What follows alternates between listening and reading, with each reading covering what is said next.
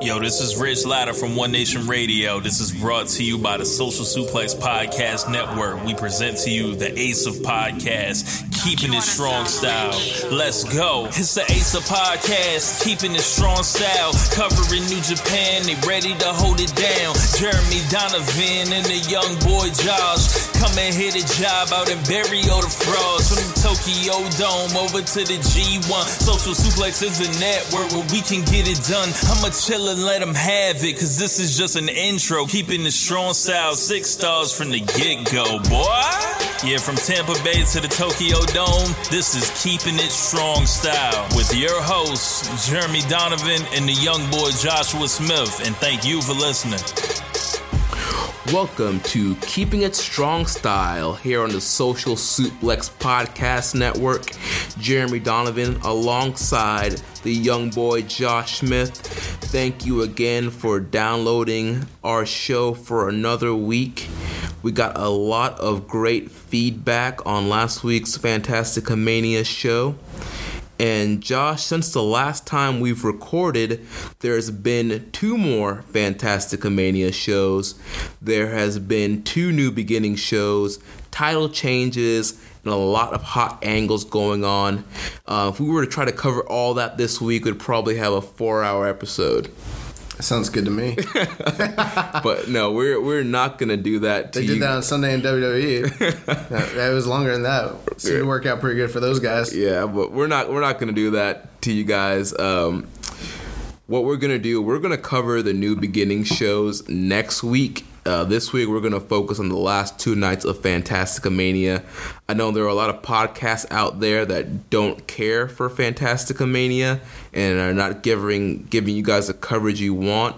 But here at Keeping a Strong Style, we like Fantastica Mania, and we're gonna give you the Fantastica Mania uh, coverage. Like I mentioned, we got a lot of great feedback on last week's Fantastica Mania show. Those were really well received shows, and also we got a lot of downloads. I was kind of surprised. I, I was surprised too. I didn't know, you know, a lot of people. I don't know if they watch Fantastica Mania, but um, we got a lot of downloads, and I saw a lot of people on the New Japan Reddit were um, they were excited about Fantastica Mania and were looking for more coverage of it. Yeah, so I mean, it's kind of cool to uh, be able to kind of bridge the gap between New Beginning and.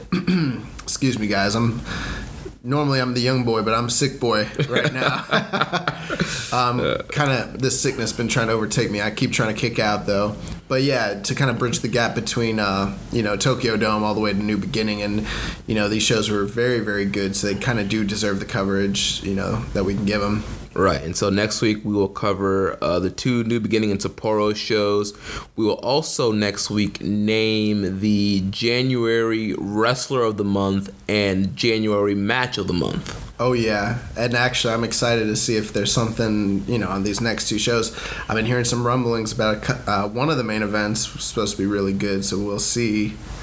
We'll see what happens with that. All right, Josh. Well, let's start off uh, Fantastica Mania from January 21st. Let's let's do that. Uh, opening match, we had uh, the team of Puma and Disturbio taking on the team of Drone and Star Jr. Um, you know, good little opening tag match here. Um, Disturbio was getting a lot of heat during this match for uh, he was biting um, Star Jr. and Drone a lot through the match. Um, there was a awesome top rope uh, power bomb spot uh, from Puma onto Star Jr. Um, Star Jr. did an awesome Asai moonsault at uh, one point in the match. What do you think about this match, Josh? Uh, that was you said it was Puma and Disturbio against. Uh, Drone and Star Jr. Yes, I mean that was a good opener. Um, you know, from what I understand, you know these guys essentially are somewhat of like mid card to like opener type guys, and they don't get to be featured as often like in in you know big shows like the the Arena Mexico shows and all that. So I felt like everybody here worked really hard. Um, how did the, what was the finish of that? So the finish was uh, Puma uh, caught Drone in a cradle and pinned him. And that's something we mentioned on last week's show and these CMLL matches that a lot of times they could end with a quick uh, roll up or cradle. It's not always a big finish, and that's what happened here. Puma caught Drone with a cradle and picked up the win here.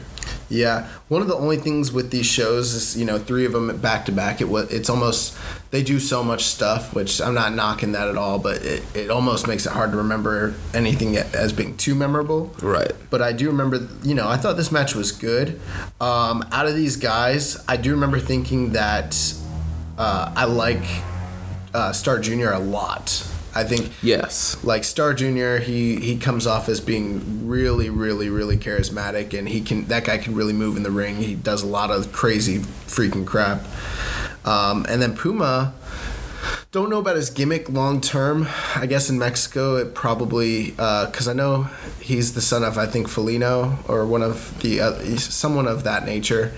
Um, but he's a great worker actually. He gets a lot of like really good heel heat and the guy can just like tell a story using his body language, not so much just having to have facial expressions, that sort of thing. So I thought this was really good, um, you know, and it didn't outstay its welcome. It was, you know, kind of quick, happened, bang, bang, boom. And yeah, this is a good match, good opener. Yeah, I also too was impressed with Star Junior, and hope to see some more of his matches in the future. Uh, the next match we had the team of Fuego, Soberano Jr., and Taguchi taking on Okamura and Sho and Yo of Roppongi 3K.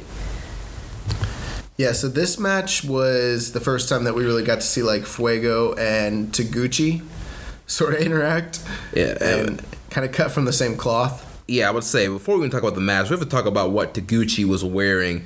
He came out here with like this green vest thing and this green hat. He looked like the Lucky Charms uh, mascot. I was like, "What are you wearing, Taguchi?" You know, I was trying to get through these uh, sh- because I only had a short period of time to like kind of watch these. I was kind of just going skipping through the entrances, mm-hmm. except for when Lij would come out. so I didn't actually even see that get up, but yeah, it was yeah. It was, all, all I thought was Lucky Charms when I saw that. Mm. Also, uh, Roppongi 3K were wearing lucha masks for their yeah, entrance. I noticed that. Did you also notice that they have different attires now? Yes, they did.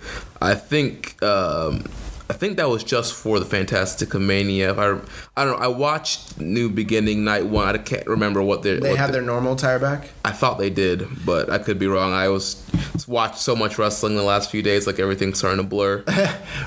uh, so Sho kind of has like this. I don't know, almost like Goto esque sort of like pants, you know, and then Yo's wearing like these cut off like half I forget. There was someone in WWE who used to wear something like that. I feel like it was Zack Ryder, wasn't it? Who he used to have? Yes, the one leg. Yeah, yeah. Yeah, the one leg. So those are those are kind of different, but they kind of fit his character a bit. And uh, I thought this match was really fun, actually. Yeah, this was a really good match. Um, actually, one thing I put in my notes, I put all I wrote down was Taguchi is over. like the crowd, they love Taguchi. Uh, it's just awesome to see like you know he's not always considered as one of like top guys because he's kind of a clown but yeah um, he's over with the fans and when it comes down to when it's time for him to wrestle he knows how to get uh, stuff done in the ring you know who's over is mima shimoda that's uh Okamura's wife. Oh yes, yes she is. Like she's great. Like she's great. Yeah. Like just everything that she does, healing it up, and like she takes bumps and stuff. yeah, stuff. she got involved um, these last two nights in both of Okamura's matches a lot more than she did on night one. Yeah, apparently I didn't realize Mima Shimoda. Once I realized that that's who she was, I was like, oh okay, like. I've seen her wrestle like as like in old Joshi tapes and things like that. So I am actually familiar with her work. She's a great worker. She probably still is actually. But uh, yeah, this was a really fun match. I thought that Sho and Yo, they've spent time in Mexico, so this really they fit well, like right in with this. I liked the stuff with Fuego and uh, Okamura, just the comedy spots. Fuego's awesome. Yeah, yeah. Um, and like you mentioned, uh, we are talking about Mima. She was in there and she was giving Taguchi a little bit of his own medicine with the hip attacks. Yeah, yeah, yeah. Didn't she spank him at one point? I think she did too, and then she hit him with the, the hip attacks until he started like uh, motorboarding her. Yeah, that was weird. this is stuff you're never gonna see in WWE. Right. Like, it, those days are gone. But uh, yeah, so I mean, uh, Fuego, uh, Soberano Jr. and uh, Taguchi defeated Okamura, Sho, and Yo. Uh, S- Soberano hit the Enzuigiri and corkscrew high cross on Okamura, and he got picked up the win there. Another fun little, you know, Yeah. match. Um, something else I wrote in my notes. I wrote about Soberano Jr. I wrote he's smooth. He's so smooth. Where a lot of these guys kind of seem frantic and all over the place. And one of the knocks that a lot of like Western fans have on lucha libre is sometimes it can see disconjointed or you know kind of clunky and they work from the other you know they work from the left side Right, the center right side, yeah. yeah so a lot of guys don't like that just visually but uh Soberano is just so smooth Yeah, man. He hit a Fosbury flop that was just great. everything he does is Um, like poetry. It's it, it's like I don't know. I don't want to say he's like the lucha Randy Orton, but I mean when we think of smooth workers, I mean Randy Orton's always the guy that comes to mind. So it's kind of similar to that. In a way. Right, and uh, something else too. I took a note of with Taguchi. We've been seeing this the Nakamura tributes uh, throughout A his- lot, yeah. yeah since Wrestle Kingdom, I believe. He's been doing the, like the Nakamura dance and the throwback pose thing. So I hope he keeps doing it. yeah, it's, it's, it's been hilarious. So yeah, I hope one day we get uh, a standoff between the two of them where they're both doing it and like in a match or something like Right. that down the road. That'd be freaking that, awesome. That would be. All right, up next we had the team of Atlantis, Kawato, Kojima, and Kushida taking on the team of Bushi, Rush, uh, Takahashi, and Naito, Lij. yeah. So this one was interesting in that uh, Lij got jumped from the get go. Right. so it's kind of like the faces sort of picked up on knew what they're going to do and kind of anticipated it and launched a preemptive attack. Uh, but then they basically got worked on the outside. Lij still got the upper hand and just beat the crap out, out of them on the outside. Uh, but that was like a fun way to kind of unexpected opener i suppose. Right, and um, at some point during this, um, we saw Naito roll up on uh, Milano again, the commentator. yeah like he was going to attack him yeah that man's got to be living in fear every time he sees naito Yeah. Uh, but once again, you know, Lij they worked so well together, even with Rush, who's not with them uh, full time all the time because obviously he's in Mexico. Uh, but it's like he's a part of Lij all the time. I mean, they work so well together. Um, for, for me like on a lot of these shows Rush has like been the standout guy dude, he oozes charisma. and he just he's so good I mean, when I see him, I'm like, man, this guy's a star. yeah he's he's really really really good like i don't know what else to say about him but like his mannerisms his like character work uh you know we we always talk about tranquilo he's like the least tranquilo of all the guys Right. and he tries to like play it off like he's like he's cool but he's clearly like the crazy one in the group Yeah, I uh, also pop for their little like soccer ball spot they've been doing, where like actually they pass the soccer ball back and forth to each other. I liked the new gear that they came out with with the new jersey, the Lij jersey. Yeah, The, those are fresh. Like I would probably rock one of those. Right. Um, and then uh, coming on one point in this match, they pretty much put the work on Kojima. He pretty much got jump zoned by uh, all four members. On, Man, Rush really beat the crap out of Kojima on the outside. I mean, it was kind of a prolonged thing. They, they had to separate them out. Oh no, that was even after the match. But like during Yeah. the match, man, he put the boots to that dude. Like, and uh, you're a Kojima guy. yeah, yeah, I am. I love Kojima. Uh, so yes, I was very invested in this rivalry. And uh, in my notes here for the finish of the match, I, I wrote Rush kills Kawato They were killing Kawato the with a double underhook pile driver. Uh, Hiromu was beating the crap out of Kawato. yes, dude, started. Kawato's chest was like It was bleeding. Yeah. it was bleeding. At busted open his chest. That was some pro wrestling like Noah or some like big Japan stuff right there. I mean, that was stiff as crap. You know, we always talk about like strong style, but the truth is you don't see a lot of strong style in, in New Japan the way you do in like Big Japan or like Noah, some of the like guys, the bruisers they have over in those promotions. But man, this was some strong style strikes. Like, Right. yeah, uh, Kawato was getting killed. Yeah, and like I mentioned, uh, Rush hit the Rush driver on Kawato to get the pin, and then uh, post match, Rush and Kojima were brawling. Rush beat Kojima down, which was obviously building to their one on one match on the next show. Yeah, the crowd was really into that. You're right. There was a lot of heat for this match. Um, and just it was just a, a solid, another solid match, a fun match. Yeah. It was fun, but also like they really beat the crap out of those guys. it was like I thought the the uh, match the night before I, I enjoyed that more just for the shenanigans and overall story, and it was kind of crazier. Uh, but this one was like a little more violent for sure. Yeah. So up next, we had uh, the first semifinal match in the Hermanos uh, Tag Team Tournament, and you had Angel de Oro and Niebla Roja taking on the team of Ultimo and Gran Guerrero. Yeah, so this was pretty good too. I think one thing the listeners are going to pick up on is everything we're saying here is like it's all pretty good.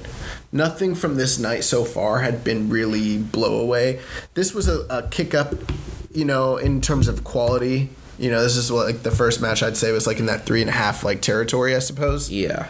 But um, you know, it, it, it was it was really good for what it was. Obviously, the built-in story with uh, Niebla Roja and um, you know, Gran Guerrero. Uh, they had the title match the night before, and that freaking awesome match. Yeah. Well, not the night before, but two nights before. Right. But um, yeah, I mean, and then obviously they headlined uh, the anniversary show early, you know, last year. So I mean, that kind of played into things here. And this was a real, this was a really, really good match. Right, There's yeah, a I lot of good mat wrestling. Yeah, there's a lot of great mat wrestling, um, a lot of insane dives. There were a lot of in, insane dive spots from the um, Oro brothers, um, in, insane dives from the Guerreros. Um, Ultimo Guerrero hit his um, top rope um, gourd buster thing. Yeah, they, they they kind of picked up where they were the the night before. Where in that match, I think we mentioned they did a lot of top rope moves, like Yeah. big finishing top rope moves. They started doing that whole. Uh, it's almost like in, like how we talk about like a Western WWE match, like finisher, finisher, kick out, kind of like that. They just started going for these big moves, but just off the top rope, which is kind of different. But uh, yeah, it was really good. And um, yeah, when Gran Guerrero hit him with that, what is it that he he hit him with? With the his finish, I guess he calls it the Gran Guerrero Yeah. special. yeah, But that's that's the thing where he lifts him up like like he's gonna it's, pile it's like a lawn dart kind of thing. Yeah, Yeah. he pretty, gets on top rope, lifts them up, and then lawn darts them and jumps at the same time. yeah, the second half is really where it started picking up with all the dives and like the double team. There's a lot of double team dive moves. Yeah, um, Angel de Oro, he did like a cartwheel Fosbury flop thing, he's awesome. and that was that was sick. It, it, it's really shocking because in the West, uh, you know, we've we get like uh, tastes of this sort of thing. You know, there's one guy that's special in each promotion that does like uh, lucha style, one or two guys, you know, and we think of them as being the best. But when you go down to Mexico, there's everybody can do this stuff. You know what I mean? Right. Like that's the whole style, and there's so many guys that are like that that you're like, man, like everybody down there can do this stuff. It's pretty impressive, actually. You know, we think like, oh, you know, we have Fenix over here, we got Rey and all that, but then got Then you you watch CMLL and everybody. everybody down there's doing that stuff, you know. And I mean, obviously, there's a difference between the top elite guys. So I'm not trying to say everybody can be like, you know, Mystico or whatever, but still, uh, from like Star Junior, Soberano, and Angel de Oro, like there's a lot of guys down there. I mean, even like the other guys like Star Junior. Yeah, yeah, yeah. are really really good. Um, so as we mentioned, um, the Guerrero brothers picked up the win here. It's a very good tag match. Which I predicted. Yeah, I, I mean the vision, man. Josh has the vision. Uh, called this called this tournament exactly. Yeah, Guerrero's picked up the win here. I don't think if you know it doesn't take like too much. I mean, it's not nothing special about me. I'm pretty sure most people that are semi familiar could probably tell you like you know if it, if it's if Ultimo Guerrero and Gran Guerrero are teamed up, they're gonna end up in the finals. Like they're you know Ultimo Guerrero is one of the biggest names in the company. So Right. And then we had the next Hermano semifinal match with the brother team of Dragon Lee and Mystico taking on the team of Cuatrero and Sanson. This was good. Um, it was shorter, and I think it was as good as the previous tag match. Uh, I thought it was interesting to see uh, Cuatrero and Sanson come out with uh, the different like brother Gear. gear that they Yeah. had. They wore the actual trunks instead of tights, which was different, and they all white. I was the whole time I was sitting there. I was like, "Good guys wear white, I guess." uh, but it, this was really good too. Yeah, they got they were getting some heat in the beginning of the match, trying to take off Mystico's, mask. yeah. Um, Dragon Lee, he did an awesome Falcon Arrow at one point in this match. Um, they did a lot of awesome stuff. Like that's the thing. There's so many moves to call to just be like, they're doing a lot of crap. Yeah, um, Mystico and Dragon Lee, two of the best high flyers in the whole world, and you know they're brothers, and they just showed everybody why they're two of the best at what they do. You know, to steal a line from uh, Chris Jericho, but they're really, really good. I mean, and Cuatrero and Sanson, both of those guys, they're uh, I forget who their family is or their lineage, but I know that they're like they're both destined for stardom in that company just based on their build and their look and their family pedigree. But uh, with that still being the case, like they weren't on this particular night, they weren't going to go over Mystico and Dragon Lee. right. Um, there was a lot of awesome Ranas in this match. Yeah, there was a reverse Rana uh, by Dragon Lee. There was like a, a apron, like assisted Hurricane Rana thing that uh, Dragon Lee and Mystico did. There was a uh, yeah Hurricane Rana to the outside that Yeah. was really awesome. And um, then, like you mentioned, you know they couldn't uh, take out Mystico and Dragon Lee. Mystico gets the win. He counters the suplex, locks in the La Mystica, which is like a uh, looks like he's going for a head scissors, but then he drops him down into like a Fujiwara, Fujiwara. arm bar. Yeah. and he got the submission win here. Match was uh, 10 minutes and 30 seconds, so not that long, but it was still a very good match. I remember I used to play uh, WWE like 13 or 14. I don't remember which one it was, and I used to try to play Sin Cara a lot because he was getting that big push. Yeah. and I hated that finish. Every time I was like, "Oh, I gotta go." In what, what what are the finishes in that game called? The um, su- the breaking submission, Oh, the breaking point or whatever. breaking point. I freaking hated having to. I was like, "This is this dude's finish." He's one of the best high flyers in the world, and he goes into a Fujiwara armbar. Sucks. Uh, grab a hold, pal. All right, and then we have the main event of the evening. Oh yeah. This was a match that you were looking forward to. The uh, most. yes, you were. This was the NWA welterweight title match. We had the champion of Volador Jr. taking on the challenger Barbaro Cavernario. Let's be clear here. This was not for the NWA Welterweight Championship. This is for the NWA World Historic Welterweight Championship. These are not the two same belts. As and if if you have questions about what I'm referring to, just listen to our last podcast. We made mention of this, but yeah, I've heard a lot of people say this is for the NWA welterweight title. It's not. It's for the World Historic welterweight belt, which is freaking confusing as crap. Right, we went over in the last episode a lot about all the titles that are in uh, CMLL. Um, yeah, a lot of titles. So listen to last week's episode if you need a history lesson on why there's so many belts and what belt is what. But so this is for the NWA historic welterweight title. Uh, the champion, like I mentioned, Volador Jr., the challenger, your man, Barbaro. Dude, both of these guys are my guys. I love Volador and I love Barbaro. I like Barbaro Cavernario the best. For me, like he's my favorite guy in CMLL, um, for a lot of different reasons. But this match was this was the match of the whole uh, the whole tour. Yeah. Uh, something very interesting at the beginning, uh, Volador, he kept his mask on for a little bit in the beginning and did a couple Yeah. sequences with the mask. I was like, hmm, is he going to keep the mask on for this Nah, they once that mask comes off, they never work. That's what I was confused about, but then, and then eventually he uh, took it off. He does it every. Like I said in the last uh, podcast, every he doesn't do that in Japan, in Mexico, but in Japan, these guys they. Oh, I don't know why. It's just like this. Ooh, ah, him, him, and uh, Ultimo, Ultimo, Guerrero. They do it every match, but they don't Right. do it in Mexico. Just here. Yeah. They do it every year. it's weird. I I don't guess know. uh, they figured out to get a pop in Japan. They're like, oh, we'll keep doing it every year, cheap pop. they get a pop off of it every single time. But this match was crazy. I mean, there were tons of crazy moves in this match. There was a nice plancha by uh, Barbaro. Um, there was also he did a crazy dive spot.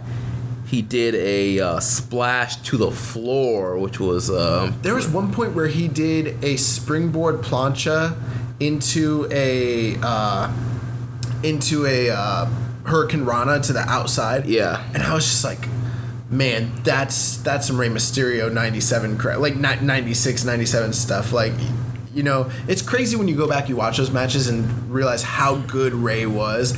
Because even as good as these guys are, they're not really on the level that Rey was.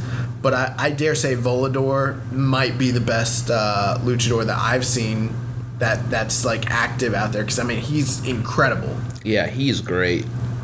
And um, there was um, I forgot who it was, but it was like a hammerlock suplex on the floor. They did a lot of stuff on the outside. Yeah. That uh, he did the one spot where he does the, you know, on the inside where Cavernario he does the uh, thing where he runs up springboards. The springboard splash thing, yeah. he did that on the outside off of a chair, which was really cool. One thing you're gonna learn about Barbaro Cavernario, this man hates his knees. He Yeah. just does not give a crap about his knees. That spot that he does where he does the splash to the outside, yeah, the caveman he splash. does it all the time. Yeah. I don't know how he's like walking. This dude like hates his freaking kneecaps. He doesn't want to walk when he's old. And uh, He needs to have a talk with Mick Foley, bro. yeah, seriously. but I love him. Uh, Volador Jr. He hit a Spanish fly from the top turnbuckle for a near fall towards the end. The in the beginning, it just seemed like these guys were trying to outdo one another, but at the end, again, uh, you know, Cavernario was really going for the win, and he was doing everything in his power to to, to uh, put you know Volador away. One thing was I saw, and I don't have the specific stats here, but like apparently Volador's been holding on to this belt for like multiple years now, and I think he's got something something like 17 or 18 title defenses like racked up. Uh, you know, because they don't defend their titles that often, so it's he's got one of the longest reigns in CMLL right now, which is pre- for this title, which he's he's really raised the prestige of the belt quite a bit because of that. So I mean, that was a big deal, go, you know, going into this match. Uh, really, really, really good match. Yeah, it was awesome. I highly recommend um, you haven't watched Fantastica Mania, at least go do yourself the favor and watch this match from uh, night two. The uh, I guess the finish was pretty much at the end. Um, you know, Cavernario hit him with a huge superplex. He got the two, and then uh, he wasn't able to capitalize. Uh, Volador kicked out, and then uh, they went to the top, and Volador uh, hit him with the Spanish fly for the for the fall, and that was it. Uh, didn't he? I thought he hit a Canadian destroyer after that. That's right. It was a Canadian destroyer. You're, Yeah. you're- it was a Spanish fly. He kicked out, and then, then he he hit him hit with the. the Ca- well, I guess is it a Mexican destroyer then? I guess so, man. He hit it so fast. Yeah, it was so clean. I was I felt like I was watching Petey Williams in the X Division in his prime. Yeah. it was a beautiful Canadian destroyer and pick up the win and successful uh, title defense to end the 21st Fantastica Mania. So I still, and I'll just say this: I thought the first night, personally, because of how good the card just overall was, and with the Lij shenanigans, and then the top two title matches, I thought overall that was the best night. But this probably was um, one of the like two or three best matches, if not the best match of the entire tour, and it was, you know, right.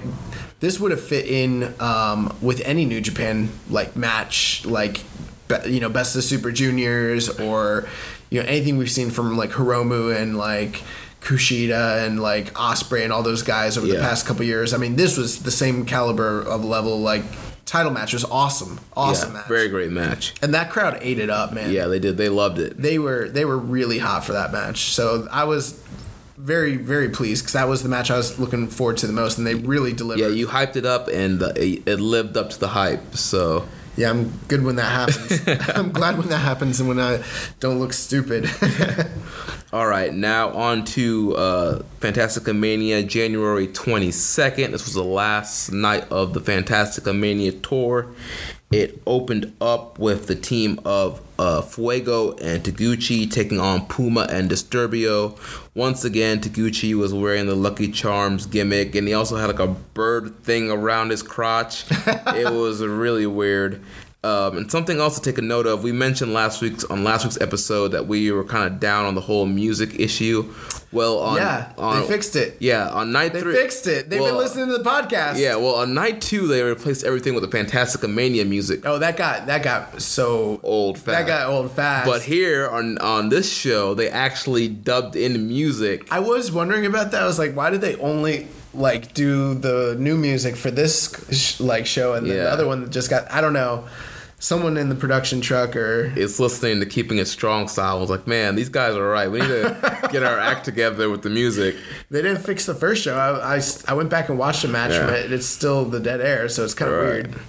Uh, so yeah, they fixed that. Um, Disturbio, I'm I- I'm guessing he's like a big like Dragon Ball Z mark. Oh, I was gonna mention that. He's yeah, wearing the Saiyan armor. yeah, he had the freaking Saiyan armor. But you know what I thought was cool about it was like he didn't have like the Vegeta Saiyan armor or something. He had like the, The Saiyan, Ginyu Force. Yeah, like the Ginyu Force. Like the jobber, he knows he's a, mid card guy, so he's wearing mid card armor. Right. He looked like uh, I forget now. Like there was like the fat green one. Yeah, that's exactly what I thought. I was like, he's wearing the same armor as I forget it, Bulba. Yeah, I think that was his name. Yeah. It's been a while since I watched that um that saga. Um yeah, and then I didn't know you like Dragon Ball Z. Dude, I love Dragon Ball Z. I'm watching Dragon Ball Super right now, bro. Oh. Are you? Yeah. Dude, I did not know that. you know that I went and saw uh what was the movie when when Frieza came back? Like Oh, uh wasn't it like Frieza's Revenge or something like that? I went that? and saw it in the movie theaters. Oh wow. That was dope. yeah, so yeah. I haven't started watching Super yet, but I'm a nerd, guys. Yeah, I'm, I'm a, I watch professional wrestling. how did we and- never and- talk about this? So weird. I don't know. But yeah, uh yeah, and they do the fusion. yeah, there's a fusion spot. Yeah, That's and, freaking And the announcers marked out too. They were like fusion. Oh man, it was awesome. Oh, so yeah, this was a another fun. Uh, and there was also a Kamehameha spot too. Yo, I saw that and I was like, please, nobody, like, thank God so few people watch this because please, God, no one show this to Jim. Like, don't let Jimmy see this, like, Uh. because Jim Cornette is gonna lose his mind if he sees that crap. Goddamn anime wrestlers shooting the Kamehameha, ruining the business. oh my gosh, yeah, I was dying laughing when that happened. Yo, this was a really funny match. Uh, Disturbio and Puma just kind of being like the like very charismatic, like goofy heels, and then Fuego and Taguchi doing every silly spot under the sun. It was a really fun opener. Uh, that spot that you mentioned where uh, Taguchi's been doing the thing where like kind of like how Cien Almas like catches himself in the ropes, but he does it with his butt now. Right. So weird. but then he got he got Kamehameha out of the ring and he like Oh. sold it like he got killed. Yeah, So stupid, but it's so funny. it's so hilarious. Even uh, I don't even know if I should bury it or put it over. I don't know what to do. That I don't want to touch and it. even the announcers they put that over too. Kamehameha. Uh, uh, there was also a great moonsault to the outside from Fuego. Fuego's a like he's a comedy act, but that guy can really move too. Yeah. All these guys can. It's crazy. Yeah, How do they work like that? Like it's nuts. all, all year round. I know. Crazy. And then the finish came here. Uh, Fuego got a quick crucifix for the win. So another fun. Oh yeah, he hit him with the uh, that wraparound uh, pin. Yeah. Yeah, that that usually if someone gets hit with that in, in Mexico, that's a It's done. that's a Dunsies. Yeah. Yeah. You're done. So yeah, another fun opener match. It was solid, a lot of comedy, and the crowd really enjoyed it. Uh, the next match we had Jushin Thunder Liger, Tiger Mask, Kushida, and Star Jr. taking on the team of Okumura, Sho Yo, and Rocky Romero. Yes. So this was, uh, you know, kind of everything you'd expect it to be. I, I remember th- watching this thinking it was really good, but a- after it was over, I was like, uh, I enjoyed it a lot. Probably wasn't as good as it, as I enjoyed it to be. Right, and uh, something too to note. Uh, I don't know if you, I know you were kind of skipping some of the entrances, but did you see Kushida's time machine mask? Yeah, yeah, he does that every year. Uh, yeah, I did see that actually because I watched more of the entrances this time because they had music. so, yeah, so I did see that. That was pretty funny. Uh, and then uh, yeah, Jushin Thunder Liger coming out with Tiger Mask and Kushida, so kind of like the New Japan like juniors and teaming up with Star Junior. That was pretty cool. Yeah, there was a lot of great uh, chain wrestling in the beginning with between uh, Kushida and Yo. Um, there's a spot where um, all four of the baby faces uh, were dancing and they were trying to get Tiger. Oh yeah, Tiger. Dan- They tried to get Tiger Hattori with that. Yeah. he did the weird like, like old man like I don't know shuffle. I guess. what you wanna Right. it's so weird. Uh, but yeah, that was pretty funny. Yeah, and then um, Okumura's wife um, got was uh, involved in this match quite a bit. Mima. Yeah, Mima. She um, she took a tilt a whirl backbreaker, and the fans did not like that. They didn't like it. Every time she like bumped because she is kind of like a legend over there still. I mean, she's a heel, but like they love her. Yeah. Uh, and yeah, I mean, like uh, Tiger Mask was getting some heat out there. yeah, uh, and uh, Kushida suplexed her. Yeah, Kushida got heat too. Yeah, forgot fans booed, and even Kushida he like covered his head. He was like, "Oh, like, kind of like I'm sorry, guys," but she, She was deserved it. Right. She was asking for it. Um, Liger he did a cannonball from the apron. That was pretty cool. It's crazy that Liger can still go the way he can, man. Like, it's just nuts. It's every time we see him, like, you know, it shouldn't be so surprising, but I mean, this dude's in his 50s, and there's very few guys in the world. I mean, the only guy I can think of on, off the top of my head is like maybe Negro Casas. I can't think of anybody else that's still going like that. Right. That's crazy. And then uh, coming on to the end of the match, uh, Okumura hits his uh, reverse DDT reverse DDT thing on Star Junior and gets the win here. Uh, who hit that? Uh, Okumura. Oh, Okumura. Yeah, yeah, yeah. Okumura him with the uh, the uh, Scorpion Death Drop. Pretty much, I yeah. guess that's his finish because that's what he finished uh, Fuego with the first night too. Right, and he does it. He he picks him up like in a scoop slam first, and then he drops him and drops him down. Yeah, it's pretty vicious looking. Actually, it's a pretty believable finish. Okumura is a uh, an older guy too who can really go. Yeah, I mean he. I was surprised. I like his gear too.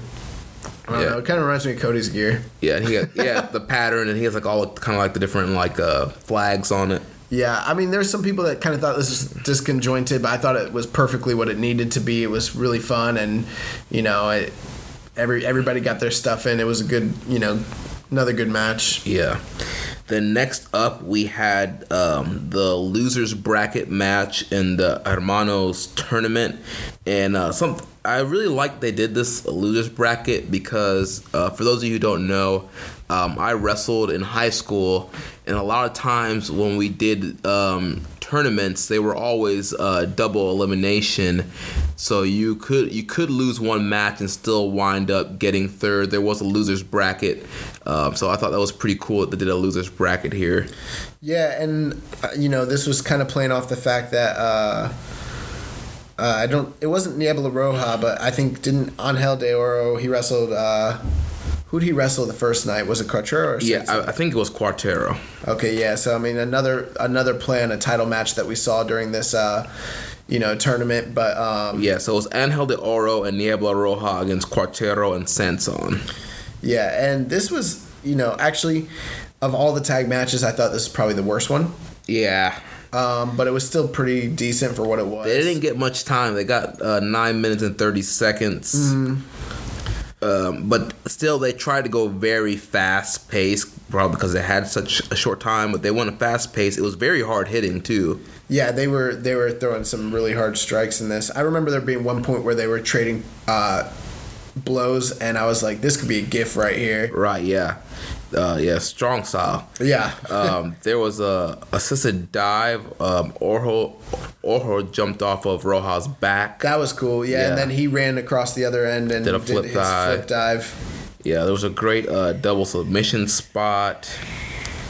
Um, and Cuatrero and Sanson ended up getting the win here. Yeah, so apparently Angel De Oro and Niebla Roja, even though they're both champions, they are the worst of all the brother tag teams. Right. so they didn't get a single win during this tournament. Sanson did this cool uh, top rope uh, spinning rack bomb thing to get the win. Oh, that was awesome. Yeah. Yeah, that that move was awesome. I, I actually was like kind of worried. I was like, these guys are freaking insane. Some of the stuff that Yeah, I had no idea what he was going to do, and then he, either. he hit it off. It's almost um, AJ Styles does that move sim- sometimes, but like on the ground. Uh, Yeah, I mean, it's almost kind of similar to what Cena does a little bit yeah, when he sets guys up for the five knuckle, knuckle shuffle, but like off the top rope, which is a lot better. Everything off the top rope is a lot better. yeah. so yeah, okay match.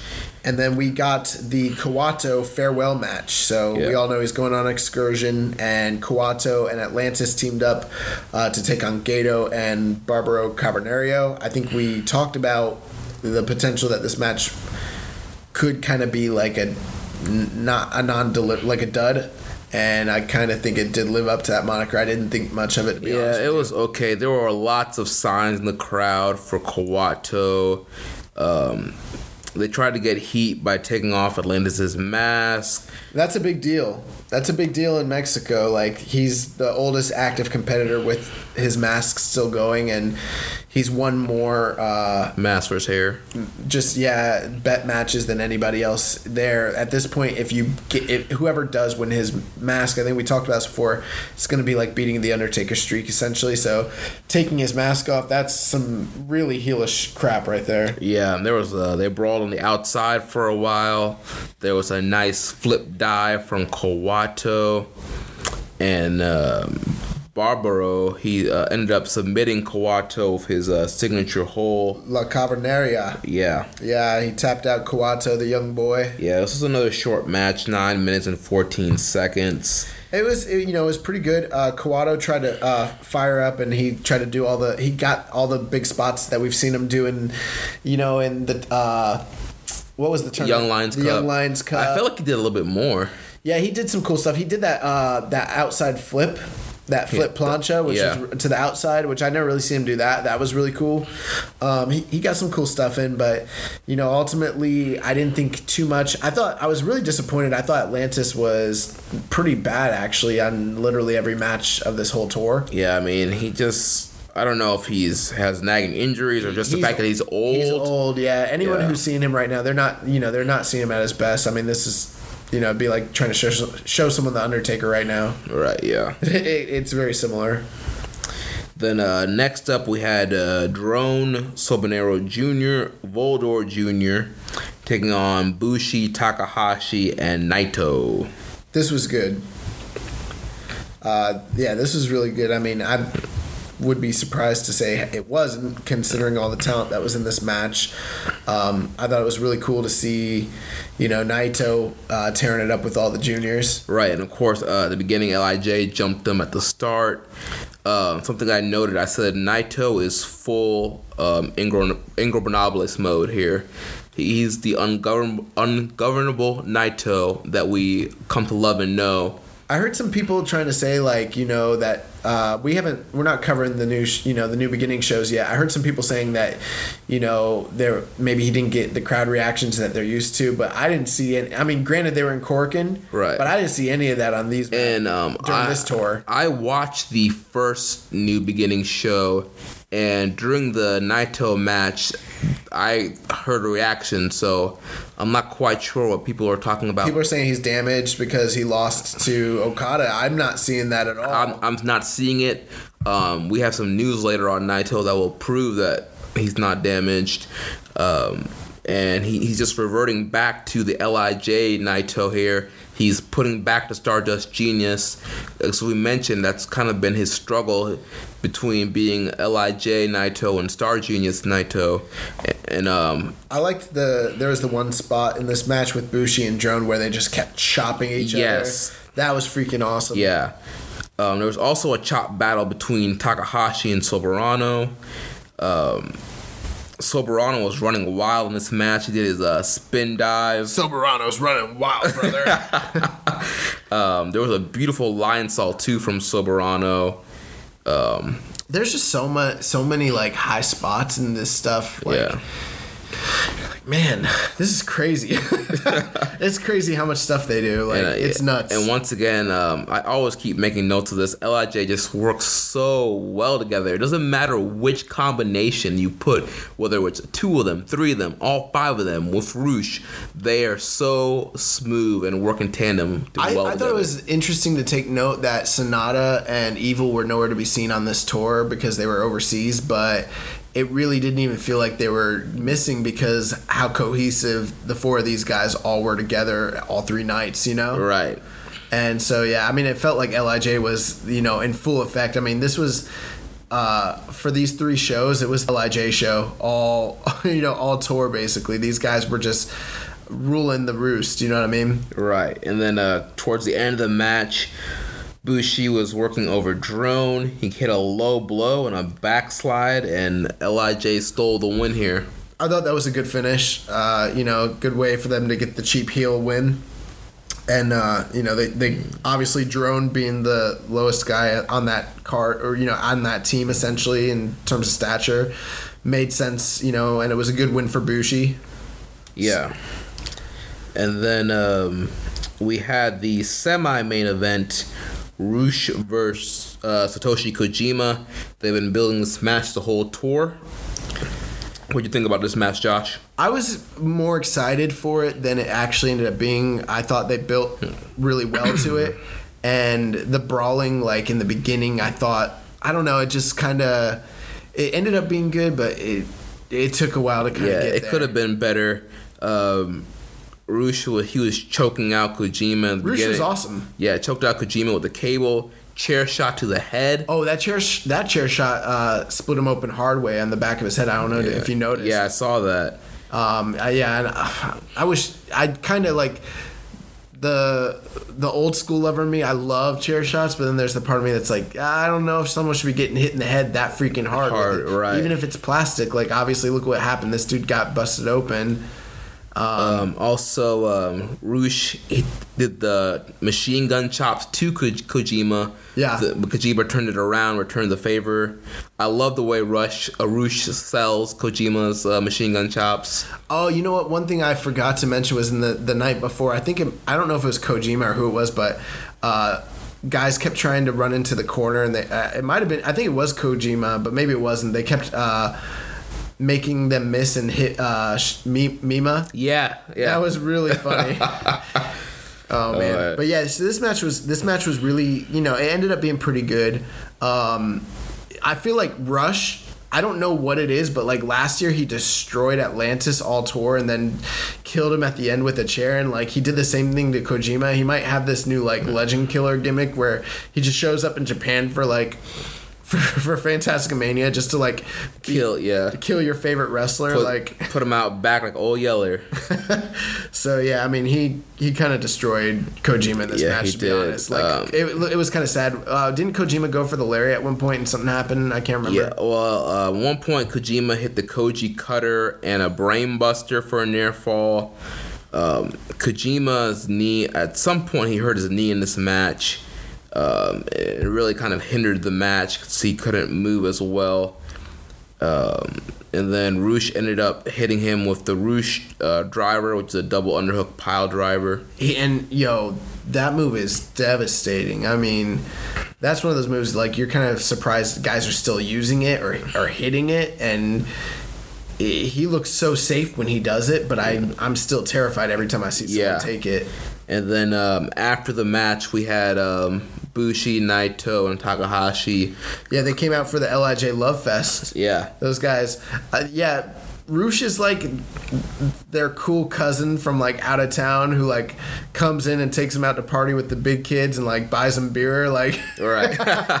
he's like home from college, like, and he, he lets these like these young little Lij Lij guys like party with him. You know what I mean? Right. But um, nah, it was it was just they're they're, they're such a cool faction. Like I know we always like talk crap about like quote unquote cool heels, but they are they're cool heels. Right. And uh, but they're real heels all at the same time. Like they're heels. Yeah, Like, I there's no getting you around. saw through this tour the way they were beating up Milano. they get heat, man. yeah, so they were getting heat. Nice little celebration here. Then it was the main event of the night. And just saying once again, I want to see Roosh back in New Japan. Oh yeah, I want to see him in the G1. I would love to see Roosh in the G1. Like I don't care if like someone well deserving gets knocked out. Yeah. Like, well, Well, in some- Kojima, I was mentioning his knee here, he actually ended up tearing his ACL, I believe. Yeah, so we, we were going to talk about that. We got a lot of news, you know, coming up, but that is something worth mentioning. So Kojima has, you know, ruptured his ACL or his left ACL, so he's out for a while. Like that's a very serious injury from especially for somebody at his age. Right. Um, so most likely he will not be in G1 this year. Well, you know, last year they did the storyline where it was Nagata's last G1 run. The year before that, uh, Kojima was supposed to be in the G1 and he gave up his spot for Tenzan, and it was Tenzan's last G1 run. So, following that kind of like Pattern. pattern, you would assume that with the New Japan dads, that this may have potentially been Kojima's last G1 run. But I'm wondering now, like with this happening, are we even going to see him in another G1? And the interesting thing about the G1 and why it is so important, you know, you hear a lot of guys um, who don't follow New Japan. They wonder why certain guys don't get singles pushes or yada yada. And they don't realize like the majority of the matches throughout the year are going to take place in tag matches. So when they get that singles push, it usually does happen during the G1. Exactly. This is when you're going to see the most singles matches of the entire year. And so for a guy, a legendary wrestler like Kojima, who's got such a storied past in New Japan and then al- also just wrestling in general in Japan, um, to see him kind of miss out on that tournament this year, it's kind of disappointing, I suppose. We don't know for sure. I mean, we'll we'll get more coverage once we hear more, but I don't, I can't assume, I can't believe that he would be back for the G1 this year. Yeah.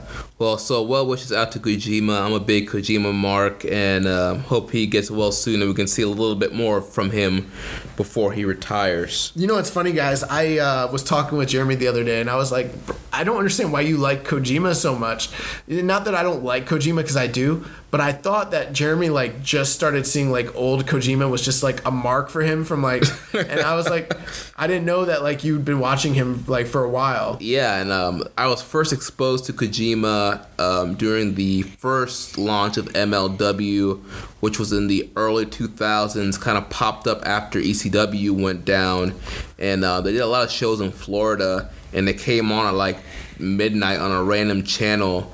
And uh, Kojima was one of their top stars, and he was wrestling guys like uh, Steve Corino and C.W. Anderson, and that was my first exposure to him. And I thought he was awesome then, and I tried to keep up with him ever since then. See, I knew you didn't watch like mid two thousands All Japan, so I was like, I was like, you guys see this guy in his prime? How? Why do you like Kojima so much?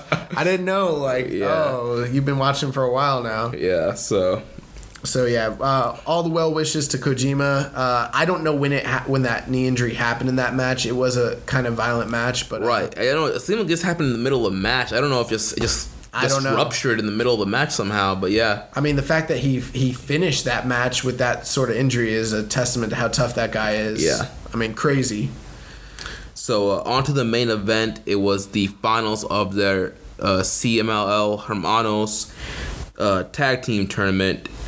Ultimo and Gran Guerrero taking on Dragon Lee and Mystico. Yeah, so I mean, this was the finals that we kind of predicted was was most likely to happen, and it made the most sense because you have two of the top up and coming. Well, I mean, I don't even want to say up and coming because they're they're up there, but you know, Yeah, they're pretty much established. they're established, but I mean, they're you know two of the younger stars who are you know the top baby faces going against two of the top established heels, you know, and all big draws there in Mexico. So I mean, this- Yeah. and in and in Japan. So Well, yeah, big- both of these teams are over huge. Yeah, so it made a lot of sense that this is going to be the finish. And you know, Jeremy, run us down. Um, something here I had in my notes. I wrote Mystico is freaking awesome. Yeah, there was a lot of great spots from both teams in this match. This match was very fast paced. Uh, the Guerreros they worked really well together and had a lot of great uh, teamwork in this match. Oh, there was an insane um, dive Rana spot Yeah. from the crowd, which I marked out for. Um, see what. Oh yeah, there was a uh, chop battle between uh, Dragon Lee and uh, Gran Guerrero, which was pretty intense. Uh, top there was a top rope over the dive Rana spot from Dragon Lee. Mystico and uh, Dragon Lee when they did the double plancha to the outside. Yeah, double flips. Yeah, have that double flips in stereo. There was top rope Ranas, top rope power bomb. Uh, Gran Guerrero did a flip uh, move to the outside. There was like a lot of reversals too. A lot of times where you thought one like someone was gonna get something, they would reverse it into a Rana, or reverse it into a power bomb. So there's a lot of like guys getting cut off and stopped and that sort of thing. Just really awesome momentum uh, shifts throughout the match. Yeah, there was a uh, standing uh, catching Spanish fly um, from Dragon Lee. And a, a lot of the uh, near falls were very believable. There's a lot of times where they kind of popped me because I kept thinking that this was going to be the finish. Oh, that's going to be the finish. And it seemed like they were just kicking at everything, just showing, you know, how hungry the both these teams were to be named like the best brothers tag team. Right, yeah. And then uh, coming on to the end of the match, um, Ultimo Guerrero, he did a uh, top rope reverse suplex. Mm-hmm. Yeah, the Guerrero special on Mystico. And Ultimo and Gran Guerrero win in 18 minutes and 40 seconds. They are the best brother tag team in CMLL. and they beat him clean. Yeah. Yeah, really, really, really good match. That was the match of the night. Um, I didn't necessarily think it was as good as the Volador Barbaro Cavernario match or the top two, uh, you know, the top two title matches from the first night, but right up there with those matches. I mean, all around, like a fantastic finish to a really awesome tour once again. And yeah, this was really, really good. Yeah, so highly recommend that you check out some of these top matches that we highlighted here from CMLL's Fantastica Mania. Um, great show. Looking forward to watching more CMLL and hoping some of these guys come back for Best of the Super Juniors and the G1. So, and then afterwards, they did a send off for Kawato. So let's talk about that. Yeah, so um, also we don't really have the translation of what the promos were, were, but pretty much it was a send off. They gave Kawato the mic, um, assuming he was saying you know goodbye and that he was he's gonna do his best in CMLL, and um, actually he's making his um, debut. You're listening to this on Tuesday, uh, January 30th. He's making his debut today. Yeah, on the 30th. So he's going to be wrestling at Arena Mexico. Uh, the match is uh, Fuego, uh, Triton, and Audaz, whoever that is.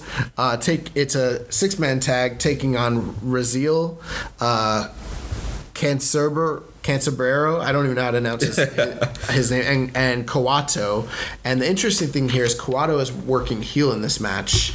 Right. And he's making his official CMLL debut, you know, in Mexico. So, um, yeah, they got him working heel.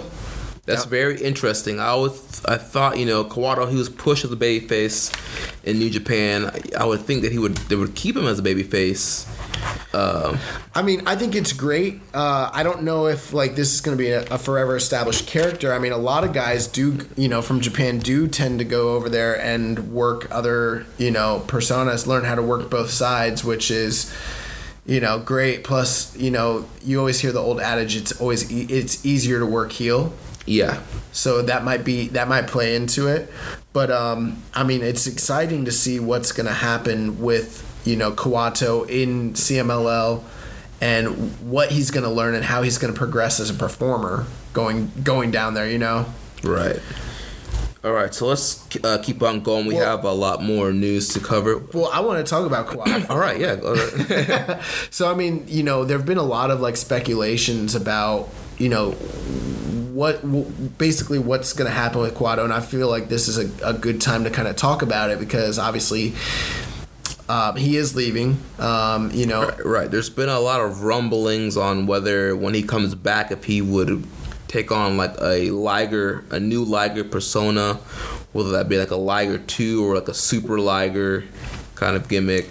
I think that part of the reason why is because in the past there have been people like, for instance, Misawa uh, or Koji Kanemoto who have worked under the like the Tiger Mask um, gimmick and kind of established themselves that way, and then eventually taken off the mask. Whereas, you know, in modern times, ti- the new Tiger Mask, Tiger Mask Four, he's never taken the mask off, so he's kind of just uh, established his whole, you know, uh, character and career under that that gimmick.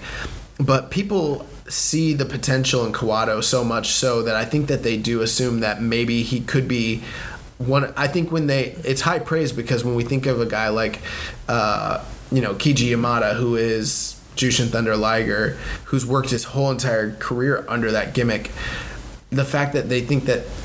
I think people have wondered who could possibly ever replace him. You know what I mean? Right. Or who could ever truly don the uh, you know the tiger mask gimmick again and you know live up to like the standards of like uh, you know uh, Satoru Sayama. And this is a guy that I think the fans see where maybe he could be that. Right, and um, it'd be very interesting. I mean, it's also a potential. Maybe he could be another another Tiger Mask. I hear I've heard both sides of the story where there's people who are like, I don't want to see him come back under a mask.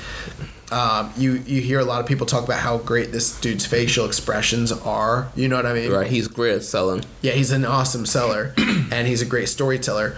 One thing though, if you ever watch a match with a lot of these uh, luchadors who work under the mask, what they learn how to do, uh, talking about a guy like Fuego, for instance, or like Liger, they know how to tell the story using body language. Right. Not all wrestlers know how to do that, and it's something where if someone who's worked under a mask, like for instance, like a Hiromu Takahashi, he knows how to do it. There, we always talk about the swag and how he's got this this it. I think it comes from the fact that he worked as Kamaitachi for so long under the mask before he did demask. You know what I mean? Right. So I wouldn't be surprised if they did put him under a mask at least at some point when he's in Mexico. Now, if he comes back and he dons a new gimmick that way, I mean, I don't know. Right, and there's also a possibility maybe he even joins Lij. Maybe he joins Li in CMLL and then comes back and joins Lij in Japan. Maybe I'm wondering how long he's going to be gone. To Right. be honest, I mean, this he's very young. Right, I mean he could be there for He could be there for a, a couple while. of years. I know Takahashi was there for a while. You know, um, that kind of brings up the point, you know, of all the different excursion points that and partnerships that New Japan has. Almost none have been as successful as CMLL's partnership with them. I mean, you just look at the list of guys that have spent time down there and really established their character. You got uh, Tanahashi has spent time down there, Nakamura, Naito, Yoshihashi, Taguchi. Tama Tonga, Yujiro, Gedo, Jado, Y2J's been there, even though he wasn't with New Japan. Goto, Hiromu Takahashi, Liger, Bushi. The list goes on and on. Sho and Yoh. So I mean, that's a pretty extensive list of guys who've gone there, and I mean. I don't know a single person on that list that I would sit back and say can't work or you know Right, I mean all those are top guys, top workers. Um, so I mean I'm expecting great things to come of this excursion for Kawato. Um, you know I'm expecting him to be there for a while, and um, and when he comes back, he's going to be a superstar. I mean, they see him. You know, we've talked about before. They they say he's the ace of the uh, young boys. He's like the senpai, and he has the most like responsibilities as far as like leading the class. And so I think they're putting a lot of faith and a lot of trust in him right now. And I don't know what plans they do or don't have for him. I think at this point, anyone who talks about it is just speculating. But the fact that there are so many people speculating about what he can and can't do or will or won't be just goes to show you like how much hype there is behind what he's gonna do while he's away and the anticipation for when he does come back and i mean with his size he very well could be that guy that takes the mantle from kushida as being like the crown jewel of the junior division when he comes back Right. I mean that could be a great opportunity to uh, move Kushida to heavyweight and let Kawato run with the junior division. Yeah. So I mean, we're very excited. Um, you know, I am gonna be disapp- You know, I'm a little disappointed. It's bittersweet because we're not gonna be able to get to see Kawato quite as often. But when he does come back, I'm sure we're we're gonna see him. You know, really showcase New Japan, and I'm excited for that for sure. Yeah. All right, so let's talk about uh, Long Beach, Josh. Uh, so New Japan's coming back to Long Beach. We mentioned this March 25th at the Long Beach um, at the Walter Pyramid. Um, tickets went on sale today and sold out in 20 minutes. So we we're not going then, huh? Guess, get, yeah, I guess not. Unless we want to buy those tickets on crazy markup. Like, Yeah, I'm sure. I don't even know. You think like the, the people that are buying them out that quick? You think that they're fans who are going for sure, or you think it's like I would say ticket scalpers? I would say majority are probably fans who are going, and then I'm sure there's going to be ticket scalpers in there. Um, I need to follow up. I have a buddy that lives in California. Shout out Cam Evans. Um, I didn't know Cam lived in. yeah, yeah, he lives in uh, uh, California now. Uh, we went to co- uh, college together, but he's out there in California. He goes to PWG all the time. Um, and I knew that he was looking to get these tickets, so I need to follow up with him, see if he got the tickets. Uh, maybe he can be our correspondent uh, for that show. And uh, something uh, interesting about um, the Strong Style Evolve show here, it's not going to be airing live on New Japan World if Yeah. you are from the U.S. Yeah, I saw that. Yeah, it will air live in Japan and Canada and the rest of the world. So that seems like it's going to. That means it's going to air live on AXS TV again, like it did last year when they were in Long Beach. Well, they talked about that. Mark Cuban did, where he said that they were paying to do more live shows and that sort of thing. So I'm assuming at this point that that that must be this must be what he must have been talking about. Right. And so, I mean, the show will be available for U.S. subscribers after it's aired live. Um, but um, stay, stay tuned. They haven't given all the details for that yet. I mean, I think that's somewhat exciting for the you know um, that they're going to air this show live on AXS is a really big deal. Again, um, I know I got to see the show live last time on AXS. Uh, I think I might have watched it with Rich actually. I can't remember, but yeah, I watched it on AXS, which is really cool. But then now I'm in a position where I don't have access right now, so that does kind of li- maybe limit how many people can watch it. Right, and especially after um Wrestle Kingdom, we've had this surge of new New Japan World subscribers. You think this would be another great show for all those new subscribers to check out? Well, I mean, you know, we're going to go over the numbers here in a little bit, but if anything, you know, that we've seen recently, like the numbers are just going up on both AXS viewing as well as New Japan subscri- subscriptions. So, I mean, if someone can't see it live, I'm I have very little doubt that they're not going to tune in like the next day and watch it on uh, delay. You know what I mean? If Right. they can, but that that is a huge incentive for people who don't have access to to maybe like try to find a way to get it or if you do have access to tune in uh, because that's going to be destination viewing like Right. you know right now we don't know the full card but i mean the big named match that's being rumored is chris jericho and naito and i mean that's that's a huge match Yeah, that's a huge match. You know, Josh, one thing I want to know is what they're going to do with the commentary here. Uh, for you know what they're to do well, for the AXS Long Beach shows last year, they had JR and Josh Barnett. that's what they're to do But if they're putting this on New Japan World, I'm wondering if they run a separate feed with Kelly and Cyrus, and then on the replay have use Kelly and Cyrus. did they did they do that last time for the g1 special I don't think they did. I think they just ran the JR and Josh Barnett. But hey, I love JR. I'm an Attitude Era kid. Grew up in that during the Attitude Era. JR is you know one of the best commentary commentators of all time. But when it comes to New Japan, I personally prefer. Um, uh, Kevin Kelly and Cyrus. Hey, I think it's been well documented uh, the struggles and issues that they had during the live commentary of the Long Beach show last year. Many people, with both Josh Barnett and Jim Ross, but Jim Ross especially, there was many gripes and complaints. I mean, it was something that the New Japan community and fan base had a lot of misgivings and, uh, you know, I don't know qualms, you know, to kind of state uh, regarding that. So I mean, it was something that a lot of people had problems with for sure. Yeah. Um, so speaking of you know AXS TV, the January 6th episode of New Japan on AXS TV was the most watched episode of the show in history. What what what? Uh, which show was that? That was uh, for That Kenny was- and Y2J. That was a show, the three-hour special. Oh, just the special. Yeah. Okay, gotcha. And so the old record would have been the uh, July 1st live show from Long Beach. So the Wrestle Kingdom special beat out the Long Beach special. That's that's amazing.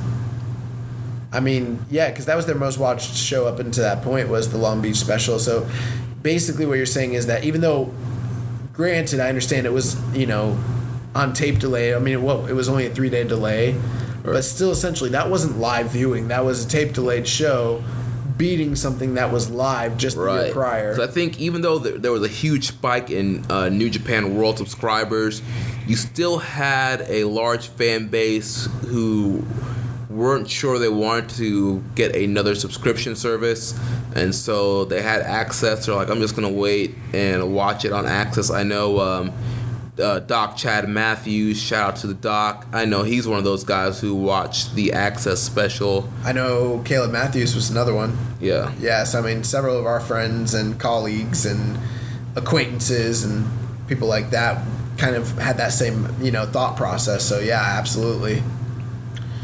yeah so moving on That's that's a big that's a big deal though. yeah Just that that many we don't have the official numbers yet, but that that I know that they did good numbers for the Long Beach show. So that that many people tuned in for a tape delayed Wrestle Kingdom viewing it is awesome. Right. So just imagine what the live Strong Style Evolve show could possibly do. With with Y2J live, they'll they'll break that number. Yeah. against Naito, they'll break that number. Yeah. No, no doubt in my mind. You know what this would be a good time for because we didn't do it because we've only got one day left anyways. Is the T-shirt spot? Yes. So, guys, there's only one day left to enter in the Social Suplex Podcast Network t shirt giveaway. We want to give you guys a wrestling t shirt. And here's how it works go to the Social Suplex Podcast Network on Apple Podcasts or Stitcher. Leave a rating and review. Once you submitted that review, take a screenshot of it and email it to me, Jeremy at socialsuplex.com. That's J E R E M Y at socialsuplex.com. Or you can uh, DM it to me on Facebook or Twitter if you follow me there. So send me the review so I can see that you've um, submitted it, and then you'll be entered into a drawing to win a wrestling T-shirt of your choice. It can be from WWE Shop, um, Ring of Honor, Pro Wrestling Tees, whatever shirt you want. Um, there's the hot new um, Braun Strowman Get These Hands shirt. There's a Rusev Day shirt a new Matt Hardy Delete shirt. There's a lot of new Kenny Omega shirts.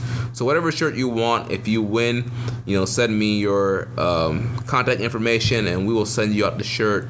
So help us get over, and we will help you get a wrestling T-shirt. And there've been a lot of um, ratings and reviews coming in for that. Yeah. So guys, we want to buy you stuff. Leave us a review. We're willing to pay you for the review.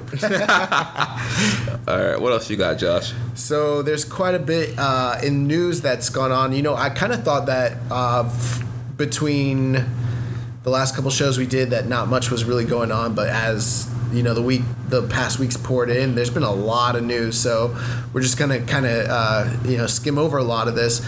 Um, we meant we made mention earlier uh, a couple episodes back that uh, you know Tetsuya Naito is coming to the U.S. in February. So this is just a few weeks away.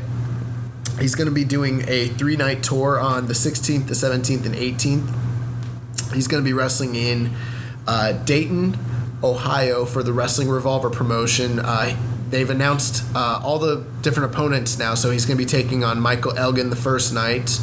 Um, which I love the name of this show. It's called Naito Takes Dayton. nice, Freaking nice. awesome. Uh, and then the next night, he's going to Chicago, Illinois to wrestle for AAW, and he will be taking on Sami Callihan. So these are two guys that, you know, not super unfamiliar with. They've both been in New Japan, uh, both, you know, big names on the indie scene. And then, and obviously, him and Elgin had that five star match last year at New Beginning, and, you know, the great matches they had the year before that in 2016. And then on the final night, for the first time ever, he's taking on AR Fox for Glory Pro in St. Louis, Missouri. So he's going to be all over, you know, that that section of the U.S. But the interesting thing here is every single one of these shows is completely sold out. Right. So for those saying, you know, Naito is not a draw anymore, and um, he's been hurt from the Wrestle Kingdom loss. He just sold out uh, three shows in the U.S. Yeah, and these are pretty big venues that they're running. I mean, they're not like super arenas or anything like that, but I mean, like they sold out like almost immediately once they released the tickets for these these cards. And I mean, if you follow indie wrestling, I mean, we go to a lot of indie sh- shows. I can't think of any that I've gone to that have been sold out for anything. You know, top guys will be there, Matt Riddle, things like that. And yeah, they're not sold out. And Naito coming over from overseas. Now, granted, you know, this isn't Japan, and granted, these all happen. You know, they probably did sell out before Wrestle Kingdom, but even still, I mean, this guy is one of the hottest commodities in wrestling today, and I, he's still that way in Japan. Um, I wouldn't be surprised if we saw him winning MVP for a third year in a row this year, just to be Oh, honest. Yeah, definitely. So, um, Rev Pro High Stakes just happened. Um, we, you know, we kind of talked about that. Um, Suzuki Gun was taking uh, Suzuki Gun, which is the team of um, Minoru Suzuki and uh, Zack Sabre Jr.. Sabre Jr. were taking on Mustache Mountain. So we got a WWF versus New Japan match there, which is pretty awesome. Um, I haven't seen the match yet, but I've read nothing but glowing reviews. Yeah, same here. I haven't had a chance to watch the match, but yeah, I've been hearing great things about it. Uh, many of the ratings I'm seeing are around the four and a half star mark, so that's very high. They said it's going to be one of the best tag team matches you're going to see this year. And uh, Suzuki Gun actually dethroned Mustache Mountain and took the Rev Pro British Tag Team Championship. So that's pretty awesome. Lij also competed that evening, and that match, the match that they were in from uh, Pro High Stakes, is actually on New Japan uh, World right now, so you can watch that. Um, and Ospreay also won that night as well, and he competed against Mandrews of TNA fame, and you know Cruiserweight Classic. part of the Cruiserweight Uh, Classic. no, excuse me, he wasn't in the Cruiserweight Classic. He was in the, the UK tournament. My UK bad. Yeah. the UK tournament. I made the same mistake. so I mean, that's uh, some big news coming out of. Um, out of the Rev Pro High Stakes show, and all around it seemed like that was a great show. So it's one that I'm looking forward to catching. Um, in March, we have a rare U.S. Uh, appearance of Jushin Thunder Liger.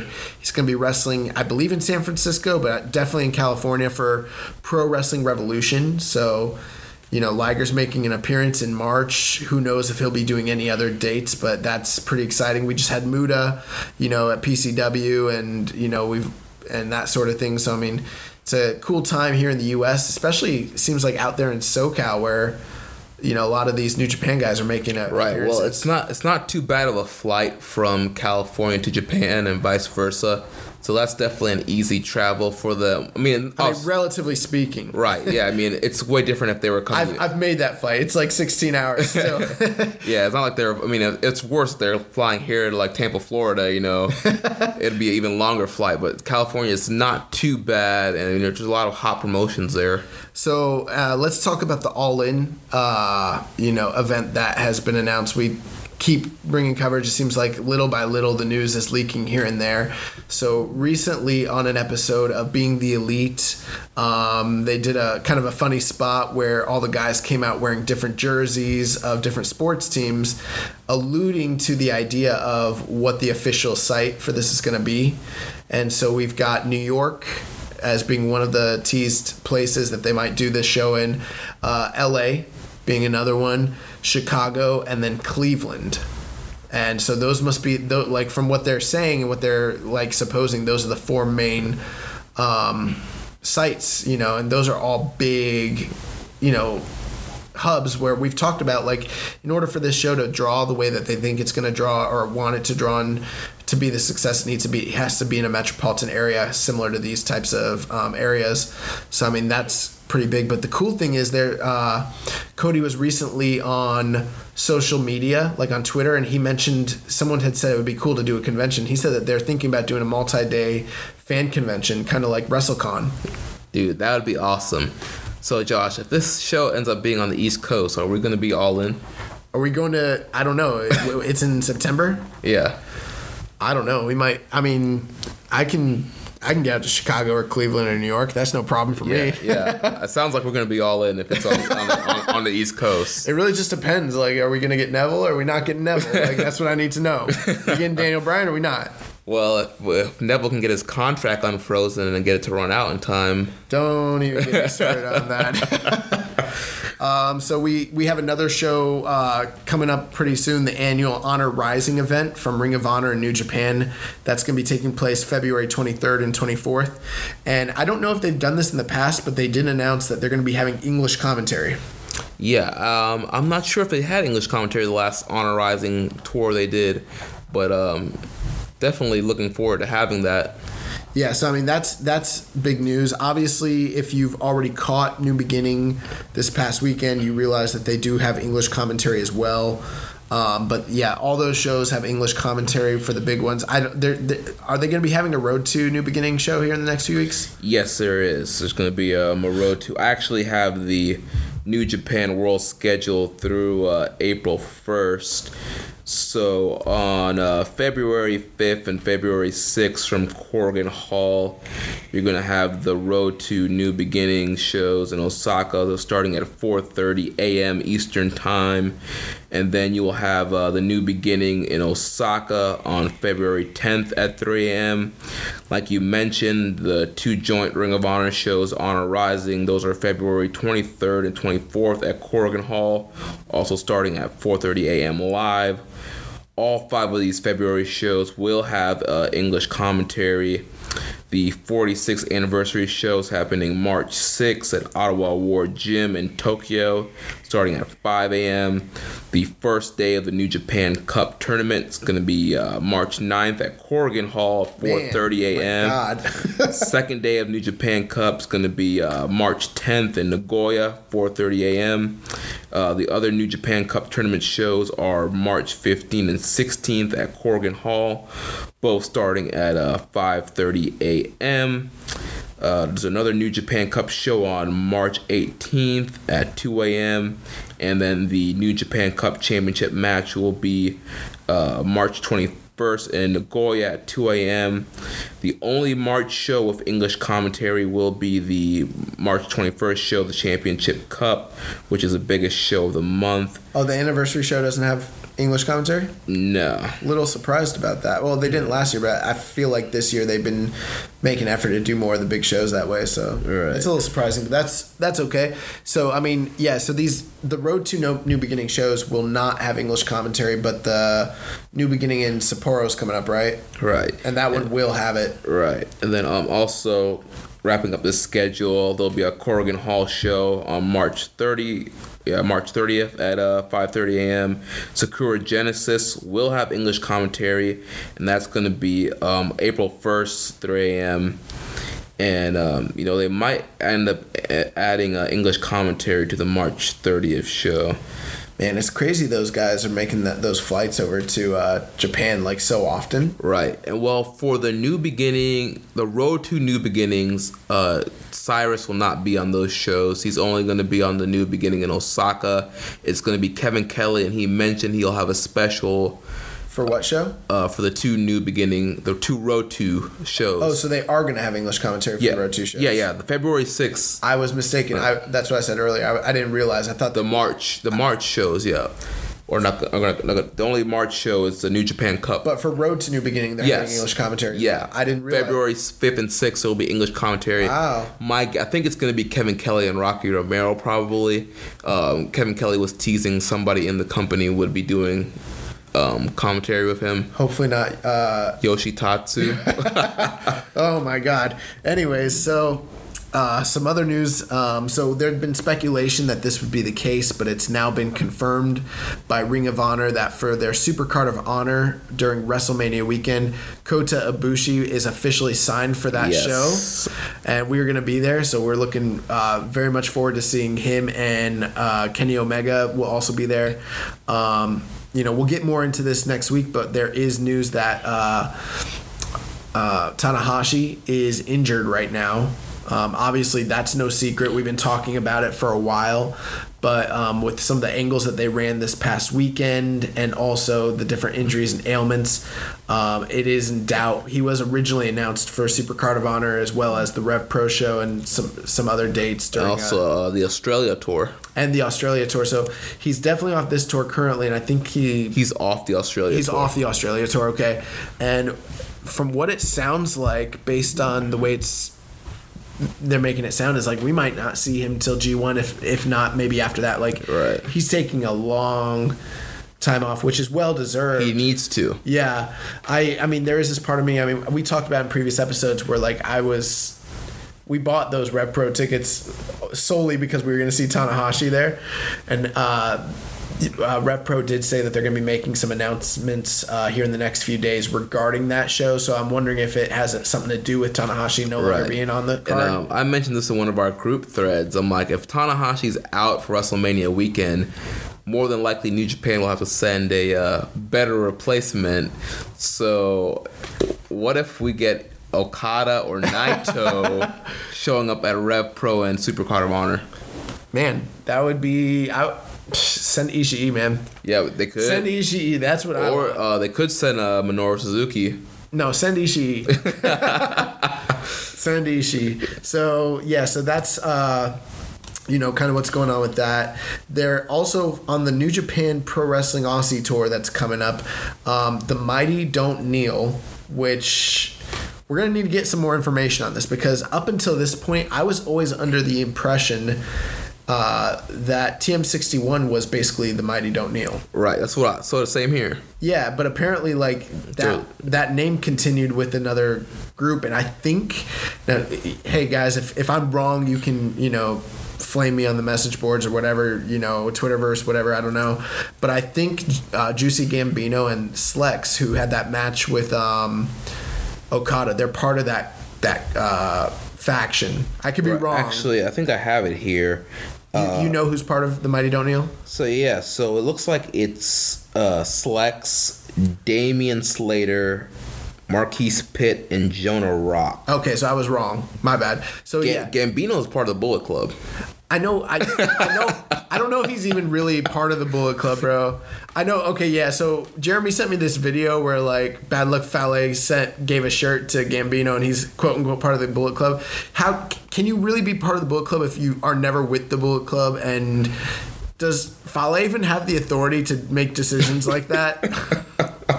I really like. I know he's an OG, but like, I don't know if he really has the authority to like make that sort of decision Right. to me that's like Brian Adams like inviting someone into the NWO. Like, does that hold any weight?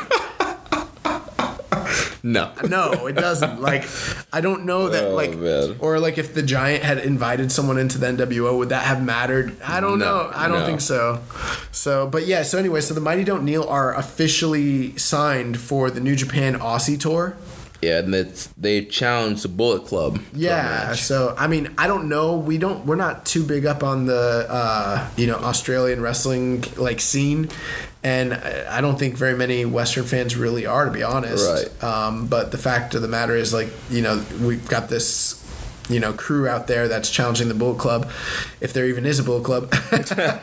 we'll see. But that's kind of cool. So they, they are officially signed for the Australia tour, so that should be pretty interesting. Um, the last week um, prior to this show running, the uh, they had run the free match of the week on New Japan Pro or New Japan World. Uh, they were running the match with uh, Liger versus Black Tiger, which is Eddie Guerrero from uh, February third, nineteen ninety six. That, that puny guy. I had to tell I had to tell Vince he was the Mexican Shawn Michaels in order to sign him. Uh, but anyway, so uh, that was like a four star match that they were running as the free match of the week. That's something definitely worth catch, you know, checking out. I think they they aired that because of Fantasticamania. Um, this week they're actually running the match between Evil and Goto from Power Struggle in 2015, which also is supposed supposed to be a pretty good match. So Nice. you know, check that out. That's free. For those of you who are non-subscribers to New Japan World, you can watch that for free. You don't even have to subscribe. It's you know, it's on YouTube. So, and uh, let's talk about Y2J. Yes. Let's talk about some WWE for a minute. the Ayatollah of rock and roller, Chris Jericho, the Alpha, The wa- finesser of the year.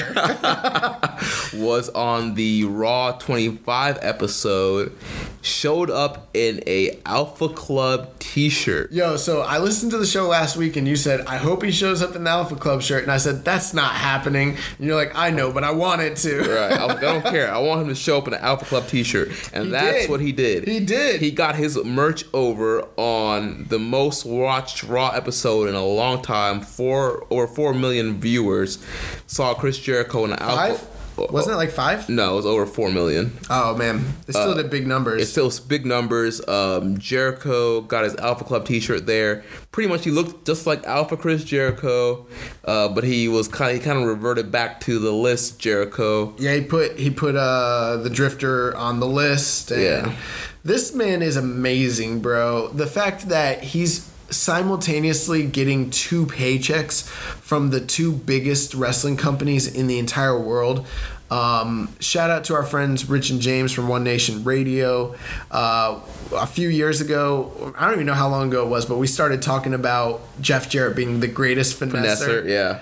and uh, you know because finesse became like this uh, you know term that just kind of became part of pop culture. And so we started talking about finessers in wrestling guys that were able to kind of come in and just finesse their way into situations that no one else could really get into. And i mean dude y2j might be finesser of the year right now. This Yeah, man easily, easily, like, yeah. this guy's amazing like this dude just headlined to the freaking tokyo dome and now he's on raw 25 putting people on the list getting his new japan merch over like what other worker can i mean we already talked about it. What other worker could just leave wwe be on good terms with them and go work new japan? But then who can just come back and, Right. and At- just show At up? At this point, there's nobody else that can do that. nobody. Nobody. So i mean we watched that show. I was definitely we won't get into it but i was definitely disappointed by that show. I mean we don't have to have a whole long one week ago we were watching that show and i mean i was definitely disappointed. But y2j being on that show was a big uh you know it was that was i marked out for that moment i enjoyed it quite a bit so yeah and we didn't even know if he was really going to show up Right, because there was this whole speculation of uh, WWE kind of announced him without a deal being finalized. Yeah. and I mean, how much do you think that dude? I mean, like, Y2J's not cheap, man. Like, this guy's Right. getting paid. Yeah, he is. So that was awesome. Hats off to uh, the Alpha. Get, getting himself over. This dude's amazing. Uh, and then some more WWE news. So from this past weekend, um, Shinsuke Nakamura, The king of strong style, the king of strong style, man. won the Royal Rumble. Yeah, bro. So, so he went in uh, a six to five odds on favorite. That's fifty four point five five percent for you non gambling fans out there. So those are some pretty high odds. And um, you know, the second highest odds favorite was Roman Reigns, and that was a f- fantastic match. Like, it's one of the best Royal Rumbles I've ever seen. It was booked beautifully. Um, I was on the edge of my seat during that final four with Nakamura, Roman, uh, Finn, and Cena. It was great to see the Nakamura and Finn showdown. We had a little chaos versus Bullet Club uh, showdown there. Yeah, we ended up with uh, like two of the biggest stars from New Japan against two of like the biggest like WWE stars. It's kind of surreal to watch that like happening in a WWE ring like that. And then um just for there's been so much mishandling of Nakamura this year. Like I don't even I don't watch the weekly program like Jeremy does and like some of the other guys in the Social Suplex Network, but I've seen what they've done with him and I mean it, it just it pisses me off to no end because I'm not I'm not like the biggest like oh this guy should have gone over this guy got buried like you know I understand it's a business you know whatever but when you have a dude that you can just print money off of he's the most he's one of the most marketable stars that has ever lived and you've just got you've got money sitting on the table and you just set it on fire. That's what they've been doing all year with Nakamura. It's pissed me off to no end. And then finally, they're finally gonna pull the trigger with him. Like, oh man, like I was. I can't tell you how. I've never been that ner- that nervous for a- Dude, I marked out so hard when Nakamura eliminated Roman. And then I, marked, I did too. I, I bro, I was right here in Strong Style Studios. I was sick as a dog, and I, as soon as it happened, I popped. I was running around the room. I was like, "He did it! He did it! He did it!" Yeah, me, uh, like, "He did it!" me, James, and Rich over to Donovan Dojo. We were we were jumping up and down, high fiving, celebrating, and then we popped even more when they asked him who he wants to challenge. He said AJ, Styles. Styles, So we're getting a Wrestle Kingdom rematch on WrestleMania. And yo, I thought that I know everyone else disagrees. Like that year when they wrestled, most people preferred the uh, Tanahashi Okada match. I preferred the, and maybe it's because I'm a bigger mark for these guys, but I preferred the Nakamura AJ match. I thought it was a better match in the long run. Uh, I mean, it was near five stars. It was incredible. Yeah, it was a great match. I wa- recently watched that a few weeks ago, and man, So like for the first time in like I don't know how many years, I'm suddenly excited for uh, a title. I know it's not going to main event, but I'm very excited for a title match at, Wrestle- at WrestleMania. I'm excited for WrestleMania season in general. Yeah, And we're gonna be there. We're gonna be in New Orleans. We might see Nakamura. Right, we might see a lot of guys. We might see AJ. Especially if we go to uh, Wale Mania on Thursday. A lot of uh, guys hit that up. Also, Asuka. I mean, she wasn't a New Japan star, but I mean, big weekend for Puroresu just in general. I mean, Asuka winning the first ever Women's Royal Rumble, one of the most decorated champions in Stardom history, and Joshi in general. So I mean, that's kind of. I was kind of shocked that they put over two Japanese stars. I don't think any Japanese star has ever won the Royal Rumble unless you count Yokozuna. No. yeah. So I mean, uh, yeah. Uh, hats off to the King of Strong Style. I hope. I I just. I don't even know what his WrestleMania entrance is going to be like. It's gonna be amazing. If it's anything like his Wrestle Kingdom entrances, I'm just gonna mark out like so freaking hard. You have no idea. A um, couple other just very small news stories, nothing big.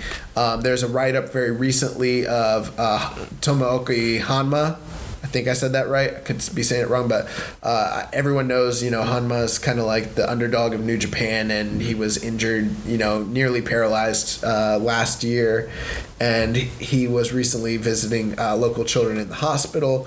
Really inspiring story and a good interview with him, and that's on uh, the New Japan website. You definitely want to check that out. Also, um, the New Japan uh, shop just came out with a bunch of new merchandise, a bunch of new Lij merchandise, really cool stuff. So if you get a chance, you know, be sure to check that out. And then uh, there was some really interesting news. Uh, I don't know what we're gonna say about this, but. Um, two recent negotiations that were going on in New Japan. So the first one I'll talk we'll talk about Bobby Lashley, former WWE star, former MMA star, Bellator, you know, Strike Force alumni, and most recently a big star in TNA or Impact or whatever you want to call it. Um, and for the past few years, been one of their like predominant Top guy, yeah. yeah, like top guys, top you know champions, and it looks like now he is on. Well, he, his contract's up. He's done with TNA. He's on his way, most likely to WWE. But the news just recently came out that he had been in talks uh, with New Japan. So another guy. I mean, we just talked about Bill Goldberg just a couple weeks ago. Obviously, there's been a huge exodus of signings. We saw EC3 showed up at Takeover. yeah, we saw EC3 from TNA go to WWE. We also obviously talked about, uh, you know, Hanson and Rowe, War Machine, and Ricochet, and you know, Candice LeRae, and all these other stars. So, um, but Lashley was wanting to come to New Japan. Uh, I, I don't know why the you know uh, conversations fell apart. I'm assuming maybe it had something to do with money. I'm, I'm sure. Um, I'm sure they don't see Lashley as a big of a star as probably as Lashley thinks he is. I would have. I mean, I feel like maybe he would have been a huge star in New Japan. I mean, he could be, but maybe as far as money wise, maybe he was trying to get like some Jericho money, and uh, he's not on that level. I don't know. It would have been really cool to see him there, but I mean, it was interesting to note that it's inter- It's this is an interesting time, uh, ladies and gentlemen who are listening, where people are not just clamoring to automatically go to the machine that is WWE when they leave some of these other promotions. Right. They're at the same time simultaneously having the discussion, having the talk with New Japan. Right. I mean, it's a very uh, viable option for these guys, especially with Chris Jericho um, coming in there. So a lot of former WWE stars are actually looking at New Japan as an option. And I mean, I think a guy like Bobby Lashley would have done great in New Japan. He would have been a great heavyweight competitor. Yeah. I mean, look at a big guy like Bob Sapp, how well he did. I mean, Bobby Lashley's not that much smaller than him, and uh, I mean, he's around the same size as Brock Lesnar. And I mean, uh, Bobby Lashley has gotten a ton better since his um, WWE run. And so I think he would have some really solid matches in New Japan. Not just that, but I mean, he can really wrestle, but he also has that MMA background, and I mean, he would have been a natural fit stylistically to, you know, the strong style, you know, wrestling that they do in New Japan. I mean, Right. he would have fit right into that. He's a guy that they, they could have uh, put in some never open weight uh, title matches with. Uh, I, I, I see him as a headliner. I mean, Yeah. that he could be doing IWGP title like matches and everything on that level. You could know? be uh, the U.S. champ. Yeah, so I mean, uh, kind of a. I'm a little disappointed that we're not going to see Lashley. Surprisingly, at one point I wouldn't have even said that. I probably wouldn't have even cared. I would have said, you know, Bobby Lashley. But I mean, the guy's good. Um, but here's the more bizarre thing. Um, I don't know if any of you guys caught this story this past week, but apparently we were this close to getting Hulk Hogan back in New Japan uh, as an official member of the Bullet Club. Very. I don't even know what to say to that. like this is one of the most bizarre things I've ever heard of in my life. Well, I think Hogan, you know, I mean, pretty much all he knows is the wrestling business. And I know he's probably dying to get back to WWE, but the sponsors are, are not going to approve of Hogan coming back anytime soon because To of, WWE. yeah, because of what Yeah. he said. And so I feel like Hogan's trying to find any way he can get back into business. He's already kind of burned bridges with TNA, so I don't I don't expect him back there anytime soon. And definitely don't expect to see him in Ring of Honor. So I mean, New Japan, he's had a history there.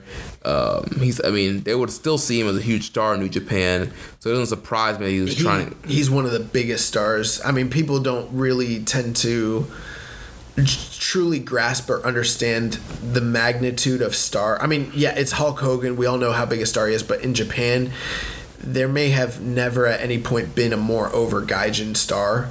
I mean, we're talking like Hansen level, but like Hansen was there for so many years and he was revered as this monster. Hogan was like a superstar. They saw him as like a wrestling god. As crazy as that sounds, I mean, this dude was he had a best-selling album over there with his LP. Um, Hulk Hogan is like a legend of New Japan, believe it or not. Like, uh, just go watch how over he was in the 80s and in the 90s. Even, uh, you know, even in 2003, like his match with Chono, the dude is just a mega star in Japan, and people don't realize it. Um, with that being said, I don't know what he would have done. I don't think he would have wrestled, but I mean, can you imagine Hulk Hogan being part of the freaking Bullet Bullet Club? Club. I mean, he would, I guess he would just be kind of like a manager, spokesman for them. I don't know. I saw uh, like some interviews related to this where Nick and Matt Jackson said that for both of them, Hulk Hogan is their both of their favorite wrestler of all time, and they said like their dream was to like bring him into the Tokyo Dome and to walk down the aisle with all their belts doing the air guitar. Right. And they're like that would just be like a an, an ultimate mark out moment for them, and Tama Tonga has talked about this. Kenny's talked about this. Uh, Nick and Matt have talked about this all at different times over the past year. I never really put too much thought into it. I don't know why. Like I just I read those re- reports where people had mentioned it. I didn't realize there was real backstage negotiations going on. Yeah, very interesting. And it's just weird. It's like It's such a bizarre thought to think like I'm having a hard time just picturing like Hogan like walking out there in a Bullet Club shirt, doing the the air guitar. And It would, in a way, it would kind of fit because of Hogan's like NWO background Right. persona, but in another way, where in theory that sounds great, but when you think about the actuality of what it would be, how weird would that be to see this old Hulk Hogan just strutting down? Wouldn't it just seem like another Hogan, where he, like another thing that Hogan just does, where he shoehorns himself into a hot like hot hot angle. hot angle Yeah. and just tries to get himself over again and make himself relevant. Like it, I, I don't think I'd really be a big fan of this to be honest with you. Yeah, same here, and especially if he did try to wrestle Oh another my match. He did say something uh, recently where he said, "I'm." He was doing an interview and he's like, "I, I'll tell you what, brother." He's like, "I." I'm so he's like I'm getting ready to hop on a plane and go to Japan and uh, hang out. He's like I'm so excited about them Bullet Club kids. I was like, what the, like, what the heck? well, remember, Josh, he wants the IWGP title. the WWE title, that's a trinket. That's a toy you put on the Christmas tree. He wants the belt. He wants the IWGP Heavyweight Championship. Do you know what's funny about Hogan is he thinks he's the first IWGP champion. Really? Yeah, he, he thinks he is. He's not.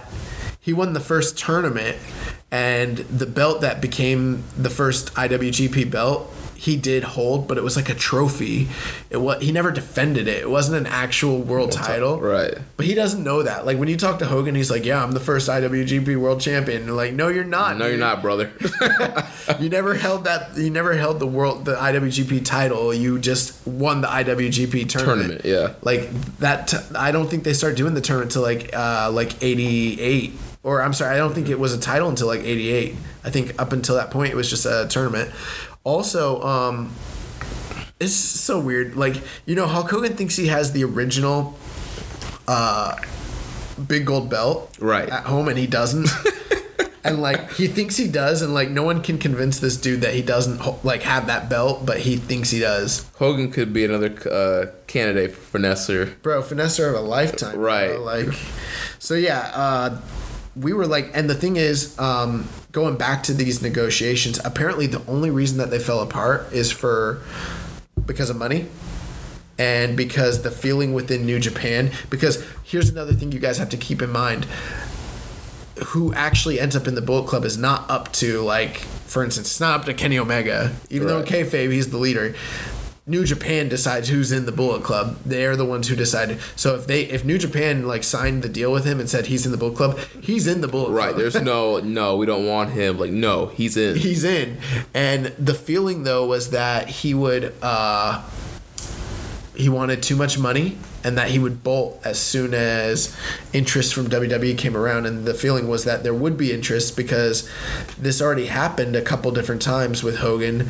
Uh, the first time with uh when, when with TNA, the first time when he went over there, remember they, they shot the angle where Where uh, Jeff Jarrett hit him with a guitar. yeah, and then he went back to WWE like right after that. Like as soon as they got a whiff that like there was interest in him from a big company, you know, WWE would rather have if he's gonna make money, they would rather have him making money under their umbrella than somewhere else. Right. So uh, they kind of thought that maybe he'd be using New Japan and the Bullet Club as a stepping stone to get back into the good graces of the E. Of course. Yeah. Of course. That's, that's the main thing. Hogan wants to be in WWE at the end of the day. No, he doesn't. He wants to be in New Japan because that's he has, he wants to wrestle for real. He, He- doesn't want to bullshit around. He wants to be wherever he's going to get the most money. No, remember the promo? He's like, I want to be in New Yeah. Japan. I want all the good wrestlers to come to me uh, where I can really wrestle. I don't want to bullshit around. Right. oh, If you guys haven't seen these promos, just Google New J- Hulk Hogan New Japan promos. They're freaking awesome. Um, that's all the news I got. What do you I, got? I just have one last thing. We've talked about this uh, couple, last couple of weeks. The Taka Taichi Mania. So uh, that's a show I thought they were going to air that on. I know they're doing it on Samurai TV, but I thought that it was going to be on New Japan World. Yeah, so did I, but I guess not. But um, we talked about this. Uh, Taka Michinoku and uh, Taichi from Suzuki Gun. They promoted a show on uh, January 23rd called Taka Taichi Mania. There was a sellout crowd of 1,525 at Korakuen Hall. Uh, both Suzuki Gun and Lij were the stars of the show. The top two matches you had uh, Bushi and Takahashi defeating the team of Taka Michinoku and Kaji Tomato. During that match, you had Bushi blowing miss at Tomato, and then Tomato asked for a singles match with him. Then in the main event, you had Naito defeating Taichi in 24 minutes and 31 seconds with the Destino. Um, as we mentioned last week and the week before, this was the 15th anniversary of Taichi's pro wrestling debut. Um, Lij celebrated after those top two matches, and Naito told Taichi that he should uh, think about stepping up to the heavyweight division. He should because he's a heavyweight. He does not look like a junior. He's been every time he's in the like best of super juniors and stuff like that. It, he's just a heavyweight picking on juniors. It freaking He sucks. looks yoked to the gills compared to most of those juniors. dude. There's guys in the heavyweight division that are smaller than him. Right.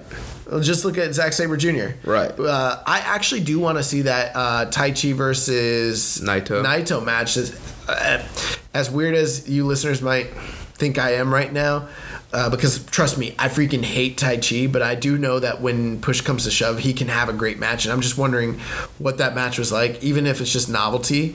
But I bet you at 24 minutes with Naito, there's I doubt that could be a bad match. Yeah, I'm In a sold out Korakuen Hall, there's no way that's a bad match. right. I'm sure it was a pretty good match, and I'd be willing to see it too because I, I I hate Taichi just as much as you do. Um, but it would bring me great pleasure to see him get his butt whooped by uh, Naito, Ida Destino. Do we have any other news? No, that's that's it, man. There actually okay, so there was something I wanted to make mention of um, on the air. I didn't really talk to you about this, Jeremy, or anything, and uh, you know we'll give you guys a, ra- a rundown of what we're going to be covering after this. But uh, I just want to just take a serious moment here.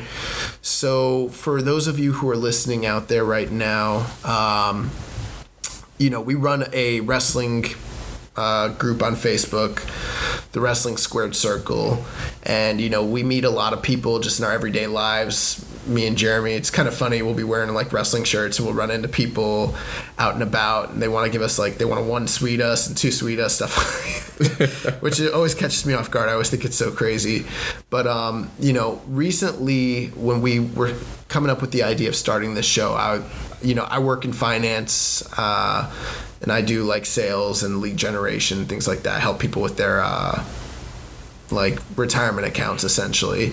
And there was a, uh, guess a co there was a coworker that I met very recently who was a new hire by the name of Jamaris Dorset, and I noticed him. I noticed that he had one of those pops at his. Uh, if you guys ever seen the like little pop figurines, the guys with the little black eyes, uh, which are those are pretty cool. And I saw the AJ Styles like pop on his desk, and I was like, what the heck, like, like oh snap, this guy likes AJ Styles, and he he'd come to sh- you know I go to work and I don't you know I try to dress up like semi like uh, dressy because it's kind of like a business, um, but we have like a we have a semi-casual, you know, attire.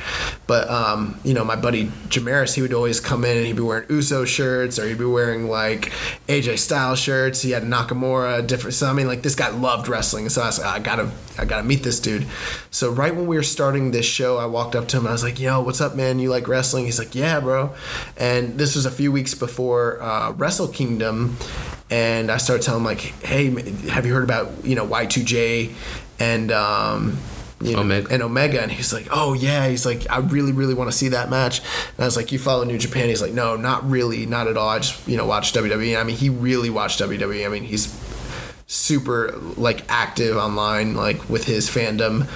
And so I mentioned to him, you know, that I ran, you know, that ran this group online. He joined our uh, Facebook group. He wasn't very active in the group, but he had just recently joined it. And I told him about the podcast that, that I was starting, and he thought it was like really cool, and he wanted, you know, to watch New Japan because of it. And so a few weeks later, you know, things went by, and I was like telling him, I was like, "Yeah, man, you know, podcast is going really well." He's like, "Oh yeah," he's like, he's like, "I know, man." He's like, "I I listened to it," and I was like you listen to my podcast?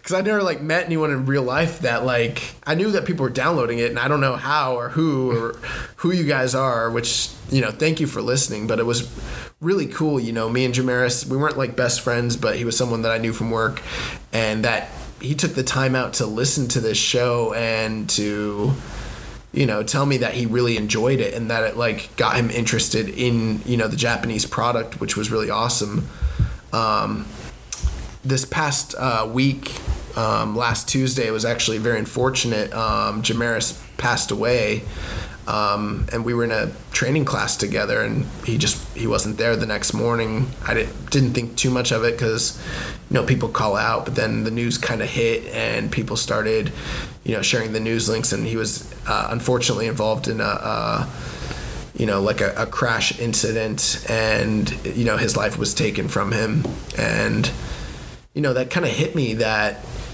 um, you know, not to make this show super heavy or anything like that, but um, this was somebody who really loved wrestling, and I was even thinking about it watching, you know, this weekend of awesome cards that was on it that he would have loved to have seen, you know, Nakamura win and all these different things. But um, I wanted to pay tribute. You know, most of you guys listening, you don't know this individual. Uh, it's someone that you'll never meet, and many of you guys will never meet you or anything like that. But you know, the fact that someone took time to listen to our show and uh, tell me that they enjoyed it and kind of express that to me, it meant a lot to me. And um, you know, I'm still waiting to hear what's going to be happening with his family and kind of like the arrangements with the funerals and things like that. But uh, I'm sure, you know, I'm sure no one from his family is like necessarily listening to this right now, but I just felt like it would be appropriate to, you know, pay tribute to him and to him being like the first listener that I ever had that told me that they liked what we were doing, which, you know, probably didn't realize at the time, but it meant a lot to me. So, you know, Jamaris, my prayers and uh, thoughts are out there with you and your family, and, uh, you know, I appreciate it. Yeah, man. Uh, I know you told that story. You told us about that, and it was just uh, very shocking. So definitely, uh, my prayers and thoughts go out to his family, and um, it's just one of those moments, guys. Just t- take the time to uh, tell your fa- your friends and family that you love them, and check in with people that you haven't probably talked to in a while, man. Just you never know when somebody's gonna go, so just you know, do the right thing and just kind of reach out to people and just love your love the people that are close to you. Nice. Well, we um we have next week we've got the coverage of New Beginning coming up. Right. New Beginning night one and night two. And Sapporo as well. We're going to name our uh, wrestler of the month and match of the month for January. If you guys have opinions who you think is deserving of being recognized as the wrestler of the month or what you thought the match of the month, I'm sure you guys have some pretty varied opinions out there. Let us know. Hit us up on uh, where can they find us, Jeremy? on Twitter at KI Strong Style. I'm also on Twitter at Jeremy L. Donovan. You can uh, join us in the Facebook group, The Wrestling Squared Circle. You can uh, find us in there. We're always having conversations in there. Uh, you can find us socialsuplex.com. That's where all our columns, news, and uh, podcasts are. And uh, of course, we're on Apple Podcasts, Stitcher, Google Play, Podbean. uh, Podbean, TuneIn Radio. Uh, wherever you get your podcasts, you will find the Social Suplex Podcast Network. I'm starting to get more uh, active on the New Japan Pro Wrestling Reddit. Yeah, you can find us on there as well. Don't downvote our podcast. yeah, dude, that's the most weird thing. Like, we'll, we'll put up a new episode, and I'm always like, man, this is such a positive group. It's such a, you know, open community. This is awesome. And I'll, I'll, I'll check the freaking podcast, and we got nine upvotes. And then I'll check like four hours later, we're down to two upvotes. The freak happened out here? you guys are trying to bury this podcast. yeah, we're trying. They're, they're afraid of us uh, taking over the territory, and so they're trying to bury us. They know, but the cream always rises to the top, brother. They're like, who are these jabronis? All right, No, guys. but actually, there are a lot of. We've been getting a lot of people off of that, uh, off of that community who have been tuning in, surprisingly, and it's been pretty awesome. And so we want more interaction with you guys. We want to hear from you, and you know, we appreciate you guys listening. And we're we're gonna bring you guys more awesome shows here in the next few weeks with all the awesome, uh, you know, coverage that's going on. Right. And yeah, I mean, we thought we were gonna have a hard time doing a weekly show, but There's so much coverage, like it's crazy. right. So we're gonna do our best, guys, to keep bringing you the best coverage and all things New Japan. Because we're the Ace of podcasts. And don't you forget it. So until next time, goodbye and good night. Bang.